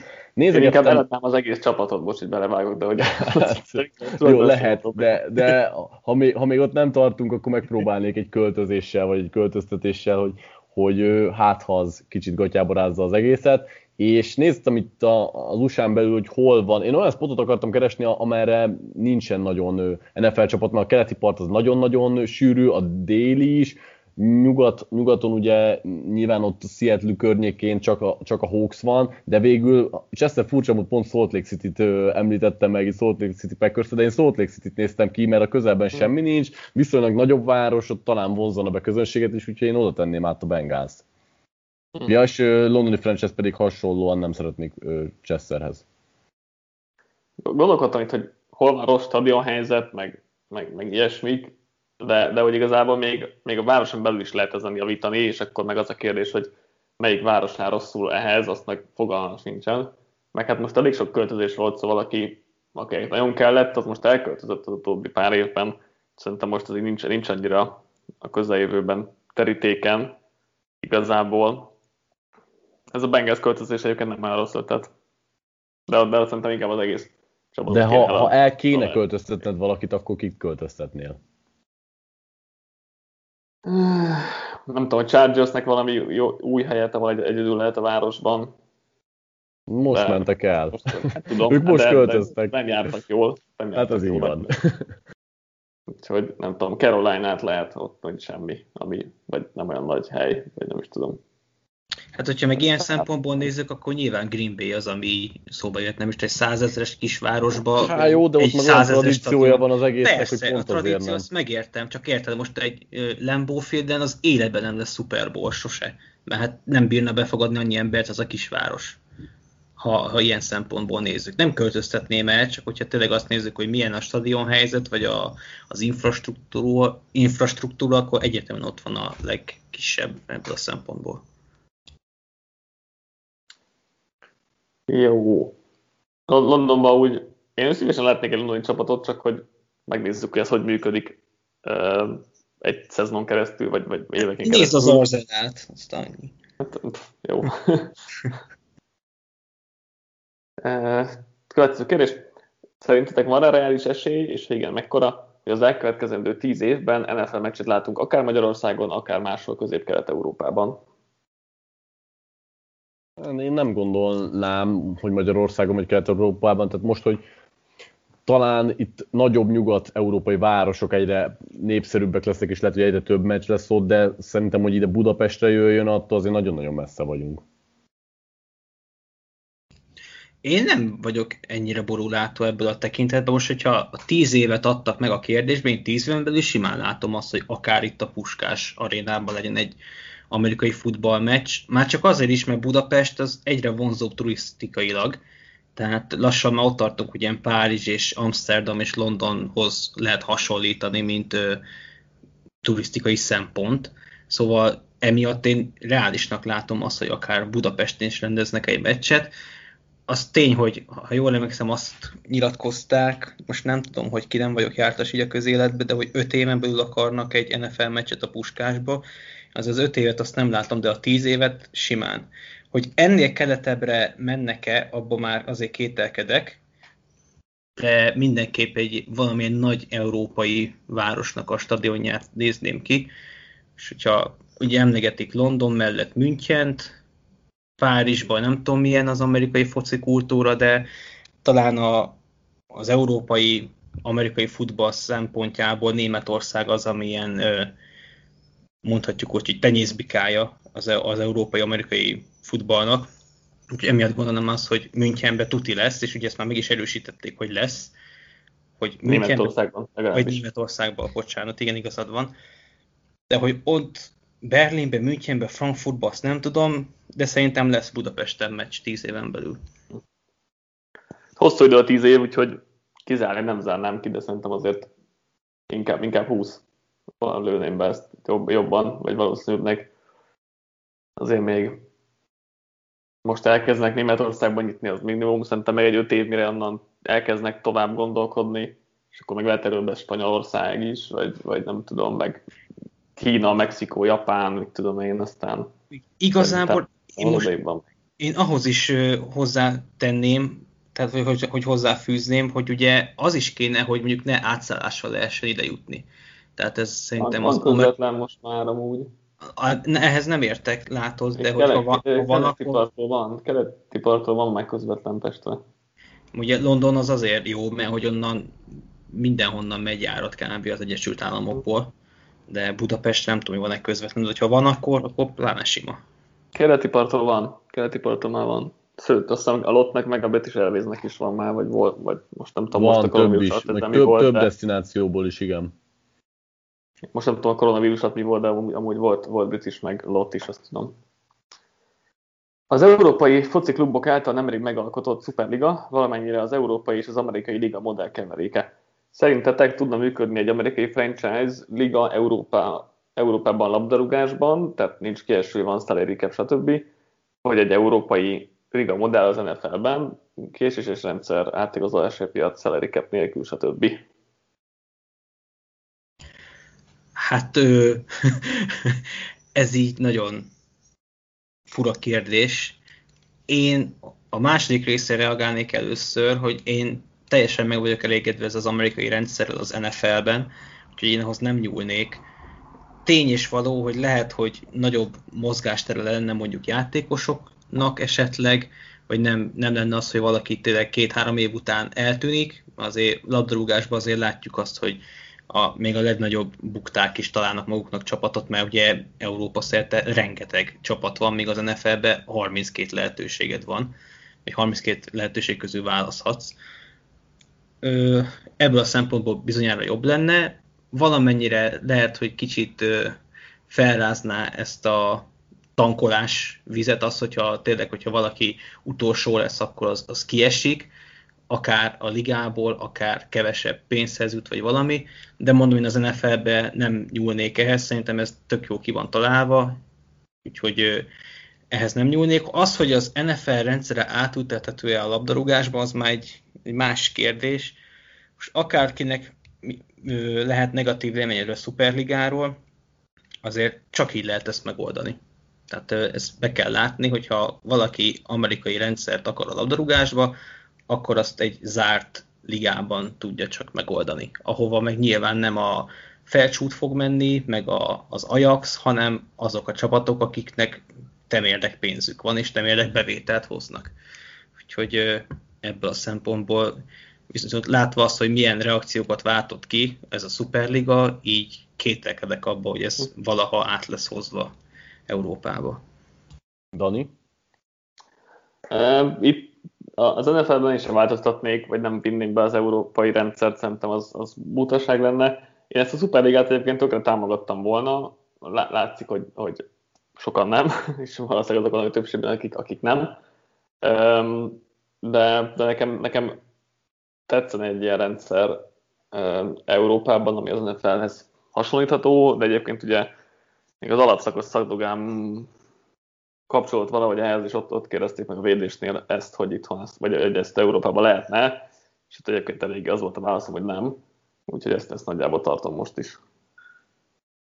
Én hasonló véleményem vagyok egyébként, mint Dani, és tök furcsa, hogy ami, annól, amikor felvetették ezt a szuperligát, akkor mindenhol a, ezt a hatalmas ellenkezést láttam, és ezek szerint akkor mi voltunk halkabbak, akik megnézték volna talán, hogy mi, mi alakul ki ebből, és persze látom minden hátrányát, meg igazságtalannak tartom, tartottam valamennyire a rendszert, ugyanakkor lehet, hogy ö, mi nézők például jobban jöttünk volna ki belőle, és hosszú távon ö, egy ö, igazságosabb és kiegyenlítettebb dolog is alakulhatott volna ki belőle, még akkor is, hogyha itt az elején ténylegesen, akik kiszorultak volna ebből, azok ö, pénzben, meg, meg ö, népszerűségben is talán a jelenleginél is rosszabbul jártak volna, viszont ilyen 5-10 éves horizonton már lehet, hogy, hogy jobb lett volna a helyzet, hogyha minden olyan dolgot talán beépítenénk, ami az NFL-ben is van, salary cap, meg, meg szigorúbb megkötések, stb. Úgyhogy sajnálom, hogy nem történt ez meg, és az a baj, hogy nagyon nem is látom, hogy, hogy ennek lesz táptalaja itthon. Vagy hát itt Európában, bocsánat. Szezon el, Károly kérdése következik. Szezon előtti latolgatásként nevezzetek meg öt csapatot, amelyek meglátástok, meglátástok szerint leginkább erősödtek, illetve leginkább gyengültek. Gondolom utóbbi a nehezebb, hiszen minden csapat feltett szándék, hogy erősítsen a kereten, de akkor kiknek sikerült ez legkevésbé. Szerintem így menjünk körben, és akkor mondjuk, nem tudom, kettőt-kettőt, és nem tudom, hogy egyesével menjünk körbe-körbe, és akkor összesen lesz 6-6, és akkor nem kell mindenkinek ötöt mondania. Patrik, akkor kezdhetjük veled. Ez jó, hogy velem kezdjük, mert ötöt írtam fel, és pont elmondanánk, hogy akkor egyre kevesebben lenne, de akkor én azt mondom, hogy a Broncos és a Chargers erősödött a legtöbbet. Én mondjam a leggyengébbet, vagy a leg, akik ne, a legtöbb... Ne, ne, maradj, maradjunk itt. Jó. Nem, Jó. Szemét vagy Patrik. Igen, a két, a két legnyilvánvalóbbat lőttem le, tehát nálam, nálam ők erősödtek a legtöbbet ilyen nagyon egyértelmű marginnal. Nekem egyébként tetszik az, amit a Vikings csinált. Nem, lehet, hogy nem ők erősödtek a legjobban, de nekem egyébként az ő tevékenységük az tetszett. És akkor mondjak még egyet, aki nagyon erősödött. Legyen akkor a Cardinals, de az is igazából névre. Amíg Kingsbury ott van, addig én nem várok sok mindent. Hát, nem, nem tudom, egyik legjobb BSF, hogy a PT ott sok, milyen sokat erősödött. Uh, Yep. És, és, és hát írtam még, írtam, az ötönből egy, egyet ötötek el eddig. Micsoda? Hogy- Nem írtad a Browns Chargers kettős egyikét sem? Ja, Browns mondtad, a Broncos értettem, akkor sem, akkor Browns mondtam. Akkor Browns. kettőt. Browns Chargers ott a kettő. Browns Chargers Patriots nálam is ott van, nálam van még kettő, mert Chester egyiket se lőtte el az enyémek Én közül két New Yorkit írtam még fel melléjük. Uh, Giants olyan sokat erősödött szerinted? Hát, Galladay, Adoree Jackson visszahozták, uh, visszahozták uh, Leonard Williams-t. Azért az három nagyobb igazolás, hogyha most Leonard Williams-t is annak nézzük. Végül is. Egyébként én felírtam a broncos is most, hogyha nem tekintjük attól, hogy, hogy Lok maradt az irányító, attól még a keret maga az elég komplet lett. Tehát például a secondary az, az nagyon-nagyon be lett foltozva, igazából távozó nem volt olyan fontos, úgyhogy ide lehet sorolni a Bronco, Broncos-t is. Illetve én a Rams-t azért írtam, mert a Stafford Goff csere az hatalmas lendítés lehet. Tehát ő, igaz, hogy azon kívül nem fejlődtek szinte semmit, sőt, sokan távoztak, akik ö, pereme, vagy olyan emberek voltak, akik fontosak lehetnek, ellenben az, hogy, hogy egy elég minőségi irányító érkezett hozzájuk, az, az nálam bele- beletartozik a legnagyobb erősödések közé. Akkor menjünk a gyengült per nem erősödött mm, listára. Chester akarod kezdeni, vagy gondolkodsz, amíg, amíg Patrik mond kettőt? Akarom, mert akkor lelövöm azt a kettőt, aki nagyon obvious, a Texans és a Steelers. Úgyhogy szerintem ebben nem igazán lehet belekötni. Yep. Mind a kettő ott volt a listámon nekem. Uh-huh. Mondjad, Dani, és akkor maradok utoljára most. Hát, Hát, Mondjad se is kettőt. Hát akkor mondom, a, a Saints meg a Falcons mondjuk, mint a két salary cap miatt lehetetlen helyzetben lévő csapatot. Ja, az öt, az öt nevemből négyet le is lőttetek, úgyhogy én, én egyébként még a Lions-t írtam, mert elengedték Staffordot, és semmit nem erősödtek, úgyhogy szerintem ők is ide sorolhatók, még hogyha annyira nem is tekintettük őket, tavaly se erőstek. Úgyhogy nálam ez az ötös volt, amit, amit elhangzott, és akkor nem tudok még egyet mondani, de nyilván ha ránéznék, akkor aki mondjuk még nem erősödött, olyan biztos, hogy van. Én felírtam a Colcot, meg a Titans-t egyébként. Titans A, a, nem a, Titans, a Titans én ezt fölírtam, és eszembe jutott Julio, és akkor utána nálam az már nem fér Igen, bele csak ugye John Smith-t elvesztették, meg, meg Corey Davis elvesztették, helyettük jött Julio, túloldalon ugye a cornerback teljesen sort kicserélték, nem érzem, hogy ott erősödtek volna, és akkor jött Bud Dupré, aki hát nem tudom mennyit fog dobni, tehát azt szerintem ez is egy nem, nem lépett annyit előre a Titans, mint, mint kellett volna, vagy mint, mint gondolják talán, vagy most tudom. Jó, Gábor kérdései következnek. Van egy hosszabb a Titan posztról, ami, ami számára megfogadhatatlan. Minden csapat szeretne magának egy új Gronkowski-t kitölt, vagy Kelsey-t, gondolom ehhez viszonyítva monitorozzák a prospekteket a draft előtt. Mégis ugye Gronk a 42. választás volt, Kittel 5. kör, Kelsey 63. választás. de mondhatnám, hogy a Darren Waller-t is. Tudja, egy csomó embert kiválasztottak az elmúlt években Titanként, mindenki más bust lett, és, és miért nem tudják a titan kiválasztani az elején a, a csapatok, és ezt, ezt vajon nem lehet jól megvizsgálni előre? Mi gondoltok erről a kérdéskörről? Patrik, mondjuk kezdjük veled. Nagyon-nagyon jó kérdés, és nehéz is. Igazából szerintem egy olyan poszt, ami eléggé behatárolhatatlan, mert ugye a látványos része az az elkapás dolog, és akik az egyetemen ebben kimagaslóak, azok, azok majd most meglátjuk kitől, hogy mennyire cáfol erre rá, de ő azért egy teljes mértékben kivétel. Vagy egy pic, igen, bocsánat. De hogy olyan összetett a titan ek dolga, még hogyha innen kívülről nem is tűnök nehéznek, hogy egyszerre legyen jó blokkolásban, viszont legyen egy, egy a jó célpont is, ami az egyetemen így nagyon nem tud megvalósulni, mert nem annyira komplexek a játékosok. Tehát aki kimagaslik elkapásokban, az valószínűleg semmit nem fog tudni hozzátenni blokkolásban, aki pedig blokkoló, az pedig nem hiába jó blokkoló, mert az egyetemen, hogyha ha már egy kicsit is jó len, elkapó képességed vannak, akkor azok közt a védelmek között azért tudnál villogni. És így szerintem később törnek elő úgymond olyan Titan erények, amik, amik nagyjá tehetnek játékosokat, mint Kelsey, Kittle, vagy Örc, vagy nem tudom, akik, akik most már benn vannak a ligában és jobbak, és ezért is van olyan kevés belőlük, mert ö, szerintem elég limitált az olyan játékosok köre, aki ezen a poszton helyezkedik el, és meg is, van benne, meg is vannak benne azok az érzékek, meg azok a skillek, amik kellenek ehhez a poszthoz. Úgyhogy ö, NCAA-ben például a Titan Post az, ami hát a leginkább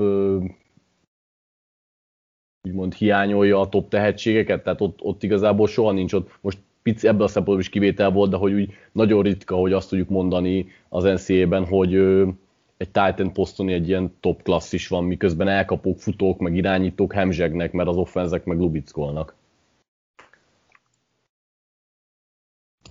Chester, hozzáfűzni való? Hajjaj, van, van bőven. Akkor kezdeném Ádámtól és Évától. Tehát én, én hiszek abban, hogy azért az NFL draftra tehetségtelen játékosok nem jelentkeznek, tehát még a hetedik körösök is valószínűleg tehetségek, nyilván nem olyanok, nem olyanok mint az első körösök, de mondhatjuk úgy, hogy jó alapanyagok. Az már egy másik kérdés, hogy ebből mit hoznak ki az NFL csapatok, és a képzésen múlik igazából szerintem minden, meg hogy ki milyen rendszert futtat, és abba hogy akarja használni az adott játékos. Mert például a Ravensbe egy Nick Boyle nem hiába kapta már meg a második szerződését is, mert oda blokkolni kell, ő meg abban jó. És ettől az, ebből a szempontból ő egy valami hasznos Titan abba a csapatba. De hogyha nem, nem is a titan gondolunk, ugye Juszcsek a legmegosztóbb téma ebből a szempontból, aki torony magasan legjobban fizetett fullback, de hogyha a Fortnite rendszere meg, megköveteli azt, hogy egy ilyen szintű fullbacket alkalmazzon, akkor ezt meg kell fizetni, de zárójel akkor bezárva. Az a baj, olyan szempontból se lehet általánosítani, vagy egy bevett receptet találni, hogy mi legyen a fontos.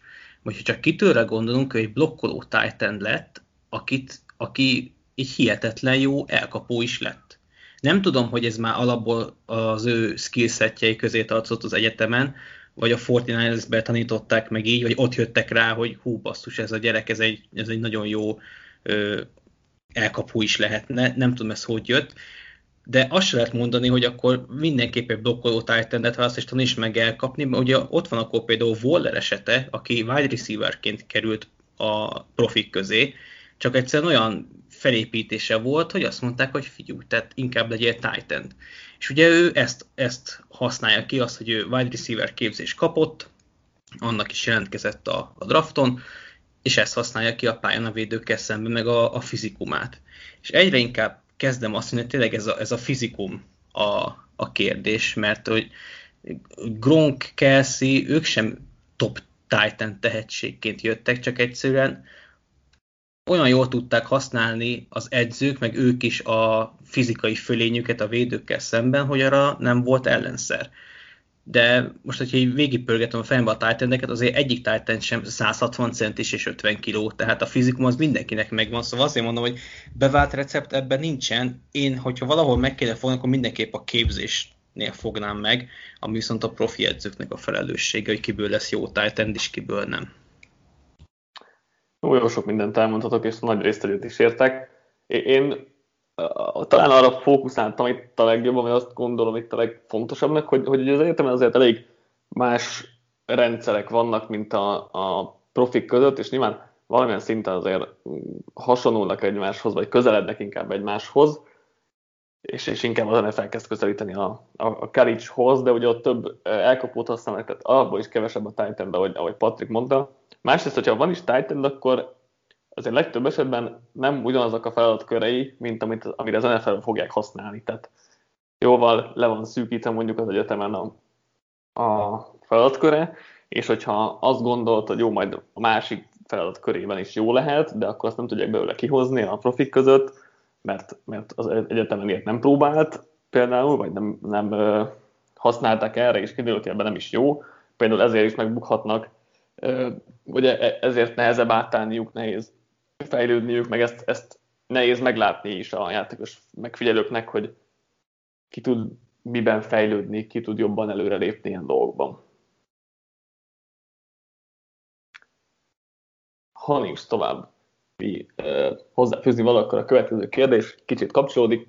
A védelem titan e a linebacker? Sokszor mondjátok, hogy a védelem talán legkevésbé értékes pozíciója a linebacker, mégis minden évben kiválasztanak egy jó pályát a csapatok az első körben, miközben nem túl sok igazán jó linebacker tudnék felsorolni. Ha ennyire értéktelen a poszt, akkor miért ölnek bele magas pikkeket?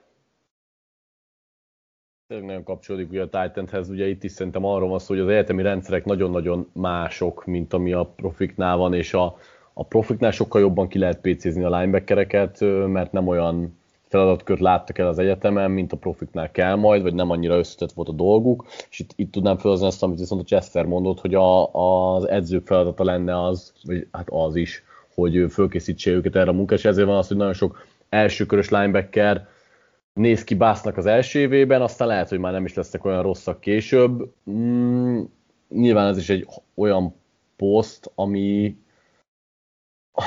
egy kicsit igen, tehát én is leszoktam írni, hogy az egyik legértéktelenebb poszt, de úgy van igazából, hogy a, a felső szinten lévők azok, azok nagyon-nagyon értékesek, viszont utána meg hatalmas szakadék van, tehát a, a mondjuk a top 5-10 linebacker után már nagyon kevésbé értékesek azok a játékosok ott vannak, mert kicsi a különbség a rosszul teljesítőkhöz képest. Tehát ö, szerintem ez így igaz a, a linebackerekre, hogy nem értékes a poszt, hogy akik top linebackerek, azok nagyon-nagyon értékes játékosok, csak kevesen vannak, akik ezen a szinten tudják játszani ezt a játékot. Chester? Mondja csak, mindig te maradsz utoljára, úgyhogy jó van. most akkor én.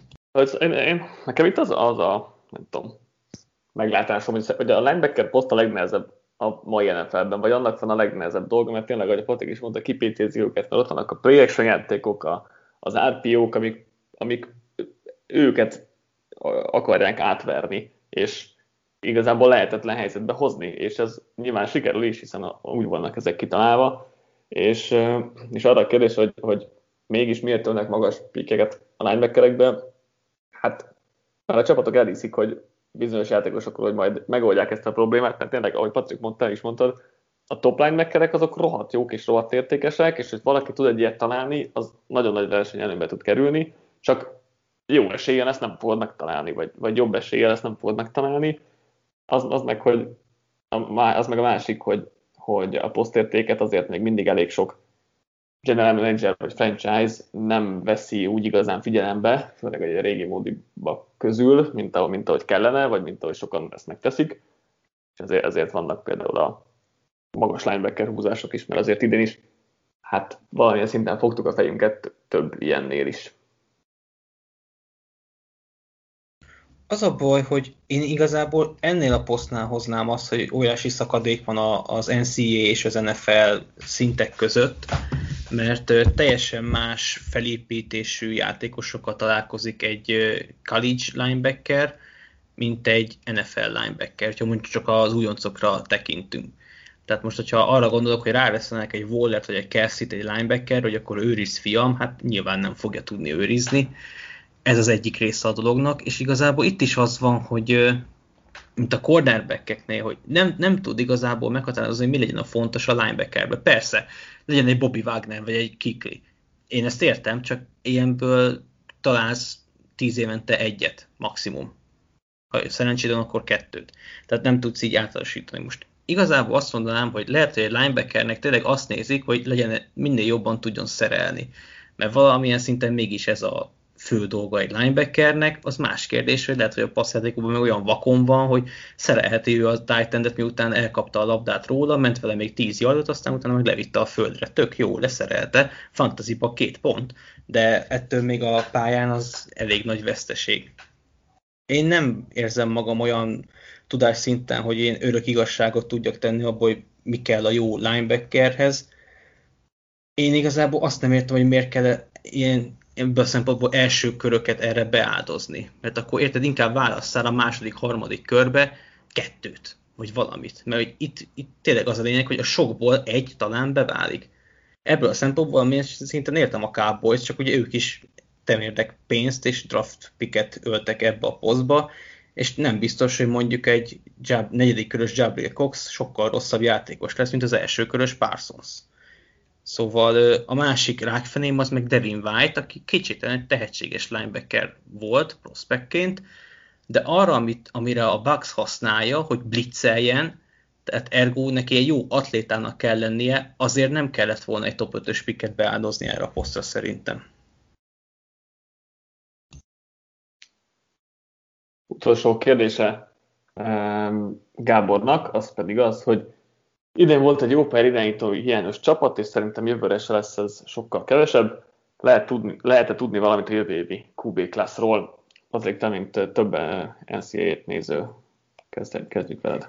Igen, nagyon izgalmas lesz, szerintem már most elmondhatjuk a jövő évi klassz is. Van kettő kiemelkedő játékos, amit már a mostani nagyon early mokkok is előre jósolnak, és már ugye tavaly is jól teljesítettek, teljesítettek Spencer Rattler, illetve Sam Howell mind a kettők más-más, teljesen más-más típusú játékosok szerintem, de mind a kettőjük szerintem ott lesz a hát első vagy második választás, ha csak nagyon el nem rontják, illetve Rattler nagyon nagy helyszman esélyes is, úgyhogy ők kettőn kimagaslanak. Ezen kívül ugye Kedon Sloviszt lehetne mondani, aki viszont hát az utóbbi időben a csapatával eléggé bótladozott, úgyhogy nem tudom, hogy az ő önbizalma, illetve a játéka mennyire lesz rendben ahhoz, hogy hogy ö, akár elsőkörös irányító legyen, nyilván itt nagyon sok minden alakulat egy év alatt is.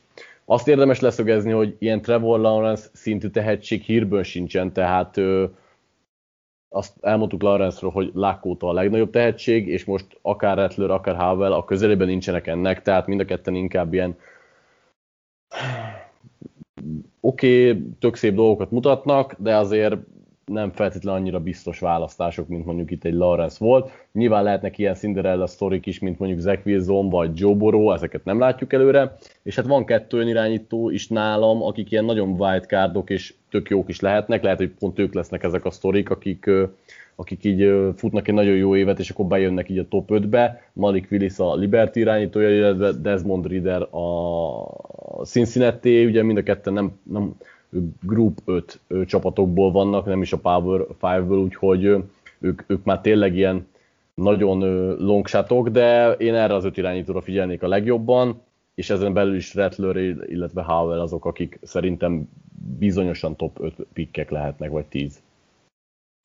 Melyik a North Carolina-s irányító? Howell, Sam Howell, ő, az azt nem mondtam el, igen. úgy néz ki, mint Trubisky, baszki. De, úgy, nézzél rá a gyerekre, ez Trubisky így, így küllemre, meg ilyenek. Játszani nem láttam. De ránézek, mondom, mi Trubisky visszament az egyetemre, vagy mi történt. Borzasztó. Hát ugye ő is North Carolina volt, tehát... Hol láttad Igen. egyébként őt? Hát, ki? Hát szembe jöttek, érted, Twitteren, meg ilyenek képek, és én néztem, hogy ez úgy néz ki, mint Trubisky, és ugye, ahogy Dani is mondja, ugyanarra az egyetemről jönnek. Azért mondom, hogy mi, mi flashback képet látok, vagy mi ez? Aztán lehet, hogy tényleg, tényleg Trubiskyról volt egy kép még 2016-ban, simán lehet, amilyen vakegér vagyok, simán lehet, hogy egy ilyet láttam. Hát azért más a fizimiskájuk szerintem. Ja, egyébként Rattler ilyen abszolút futkározós dual street QB lehet Howellnek, meg hatalmas karja van, tehát neki meg ilyen nagyon hosszú bombákat uh, tud elereszteni, tehát tényleg teljesen más játékosok, de mind a ketten nagyon-nagyon jók, már nagyon ők az elsőleges Heisman esélyesek, ugye Rattler az Oklahoma-nak az irányítója, akár mondjuk a, nem tudom, elődöntőbe, döntőbe jutásra is esélyesek jövőre. Ahogy olvasgattam, egyébként Rattlert írták leginkább egy per egy esélyesnek, és a többieknél nagyobb kérdőek voltak talán, de hosszú a szezon, meg messze van még. Úgy, hát, hogy...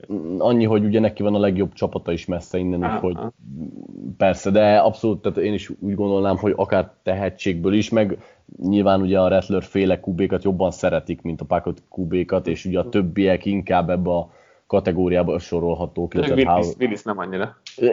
Mármint úgy értem, hogy a, igen, igen, tudom. hogy a, a Slovis, Howell, Rattler, akik viszonylag nagyobb suliból mm. jönnek, és, és jók is az, a három közül inkább Rattler a leginkább dual trade. Igen, igen. Utolsó három kérdésünk következik, ez Tattle Island-től. Az első egy hosszabb egy kicsit.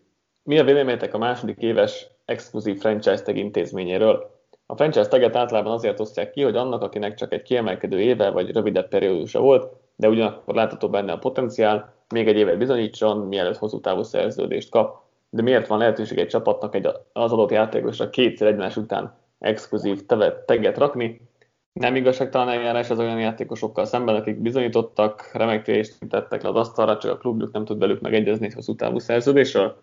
Az exkluzív tag kiosztása tulajdonképpen ellehetetleníti a játékos, mivel nem tárgyalt más csapatokkal, akik adott esetben több évre, több évre is szerződtetnék, a játékos köteles két szezont is úgy lejátszani, hogy egy komolyabb sérülés esetén őt semmi nem védi. Véleményem szerint el kellene törölni a második éves fran- exkluzív franchise taget, és csupán nem exkluzív és, transition taget szabadna engedélyezni. Huff. Egy, egyetértek. Tehát, hogy gyorsan válaszom az, hogy egyetértek, és nem is értem, hogy a az NFL PA miért nem küzdött ez ellen az új kollektív szerződés összerakásakor? Én megmondom, hogy a kérdés feléről lemaradtam, mert kerestem Haverről egy Trubisky-re imitáló képet, beraktam nektek. Hát szerintem ezen full úgy néz ki. Már nem azért. Majd kommented be a posztál is. Amúgy csak annyi, hogy a második éves franchise, exkluzív franchise tagről mi a véleményed, hogy túl nagy uh, hatalmat a csapatoknak, játékosnak, meg nem. De miért pont a második éves? Sokan már az első... Még, az sokan, már, sokan már annál, arra is azt mondják, hogy ez, ez, izé, ez hülyeség, meg hogy tényleg ez kizsákmány olyan játékos, vagy nem tudom.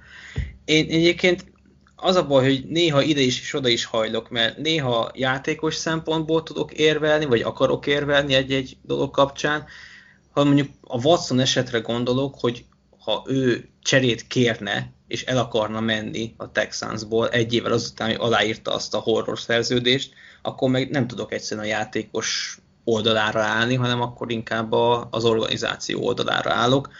Hogy ez a franchise tag, vagy a második franchise tag esetében ez mi lenne, nem tudom, igazából, hogyha egy irányítót nézünk, azért elég sok garantált pénzt kap azzal, ami neki nem biztos, hogy rossz.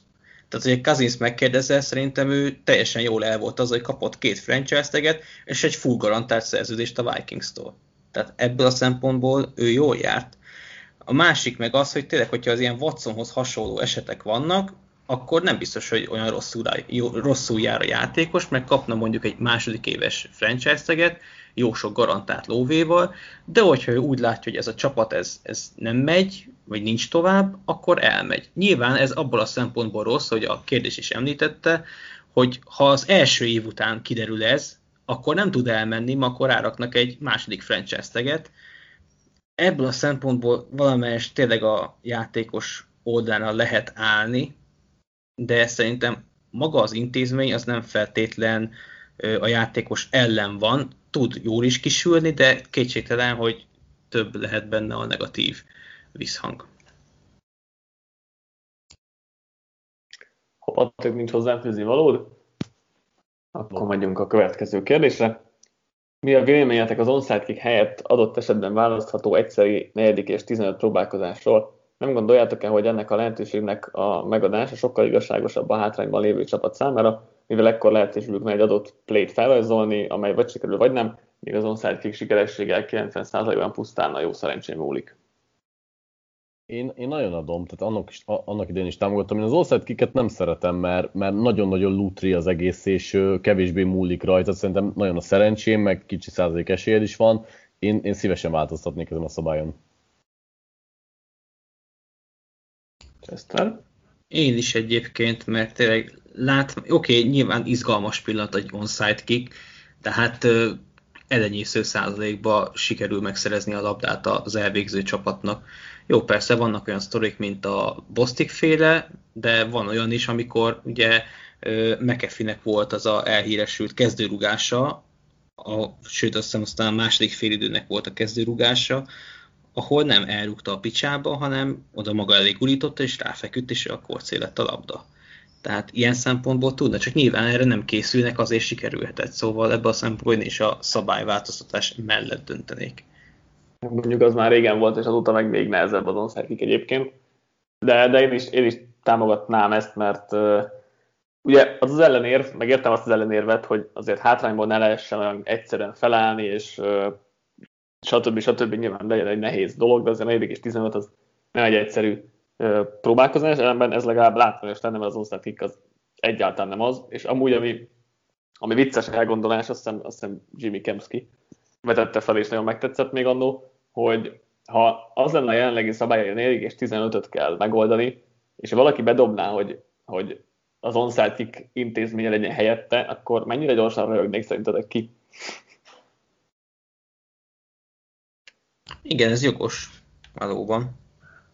Meg érted, most, hogyha azt veszük, hogy a negyedik és 15, hát most, ha ugyanonnan kéne elvégezni, mint az onside kiket, akkor most, hogyha nem sikerül, akkor ugyanonnan jönne az ellenfél, mint az onside, az félre sikerült onside kick esetén. És hogy te is mondod azért... szerint még hátréből is kéne elvégezni, tehát a saját 20-asnál azt hiszem. Hát igen, tehát hogy azért van benne rizikó. Hát most nyilván lehet amellett is érvenni, hogy ne legyen olyan könnyű visszajönni, de azért, hogyha a nézhetőséget és hogy ezt a semlegességet nézem, akkor nyilván én is azt szeretném, hogy minél szorosabb legyen a meccs, amit mondjuk ez a szabályváltoztatás elősegíteni, és az onside meg nem.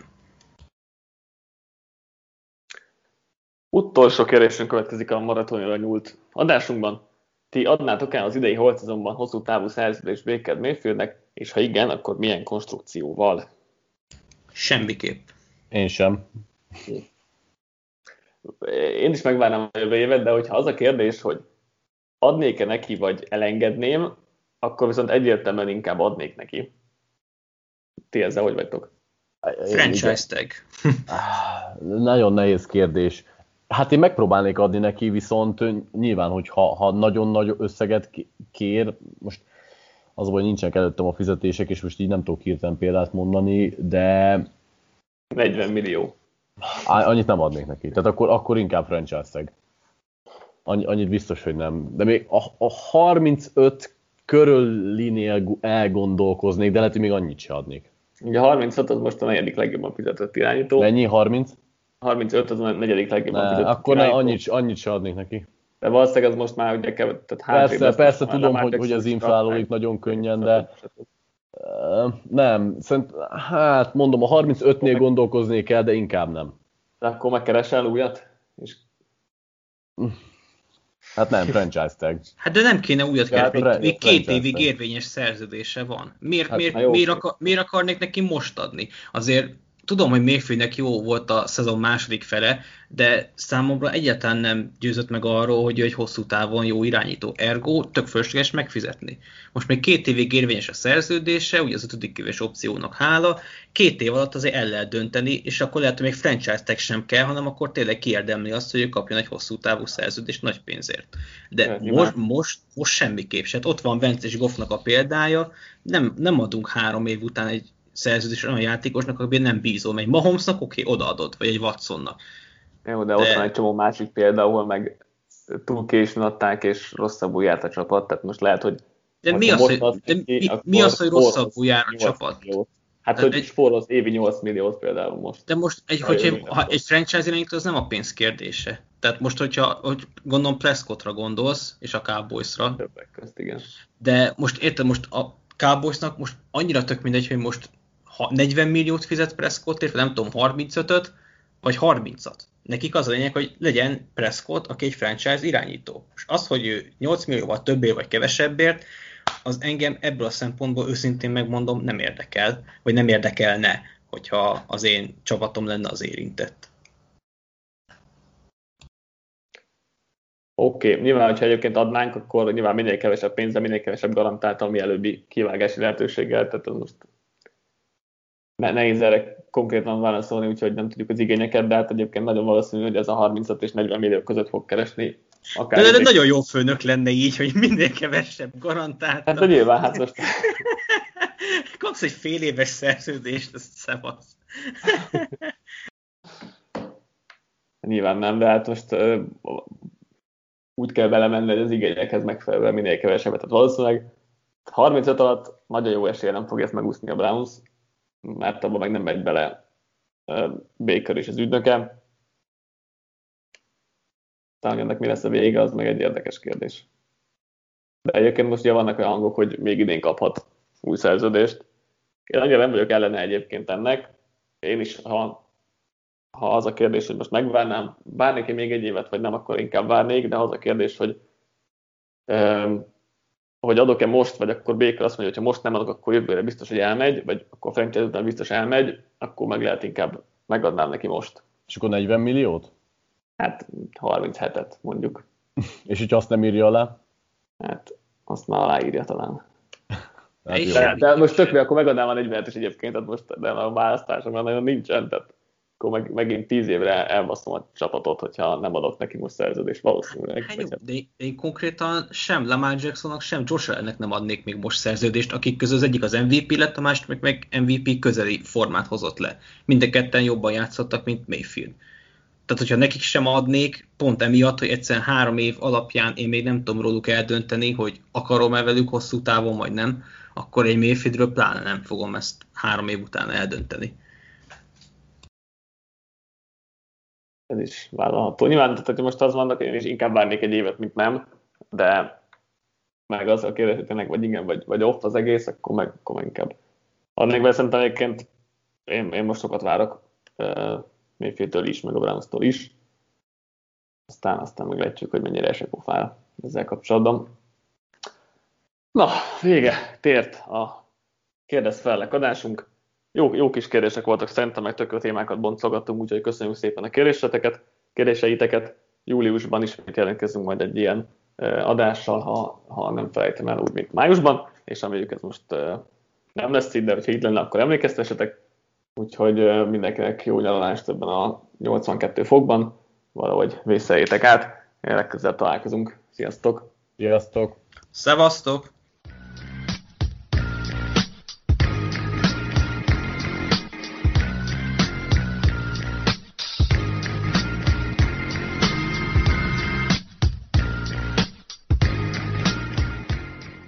Ha más podcastekre is kíváncsi vagy, hallgassd meg a Béton műsor ajánlóját. El tudod képzelni, hogy a podcastet, amit éppen most hallgattál, fél év múlva már a mesterséges intelligencia generálja? Mi sem. De ha érdekel, eljött már a gépek lázadása. Hallgass bele az Embertelen podcastbe. Orsós Lajos vagyok, a műsor házigazdája. Egyelőre még élőben. Egyelőre. Fedezzük fel együtt, hogyan ismerkedik, randizik, mesél és vitatkozik Betty és Péter, két teljesen mesterséges intelligencia. Lajos, a podcast címét mond még egyszer, Léci. Oké. Okay. Embertelen podcast. Ez a műsor a Béton közösség tagja.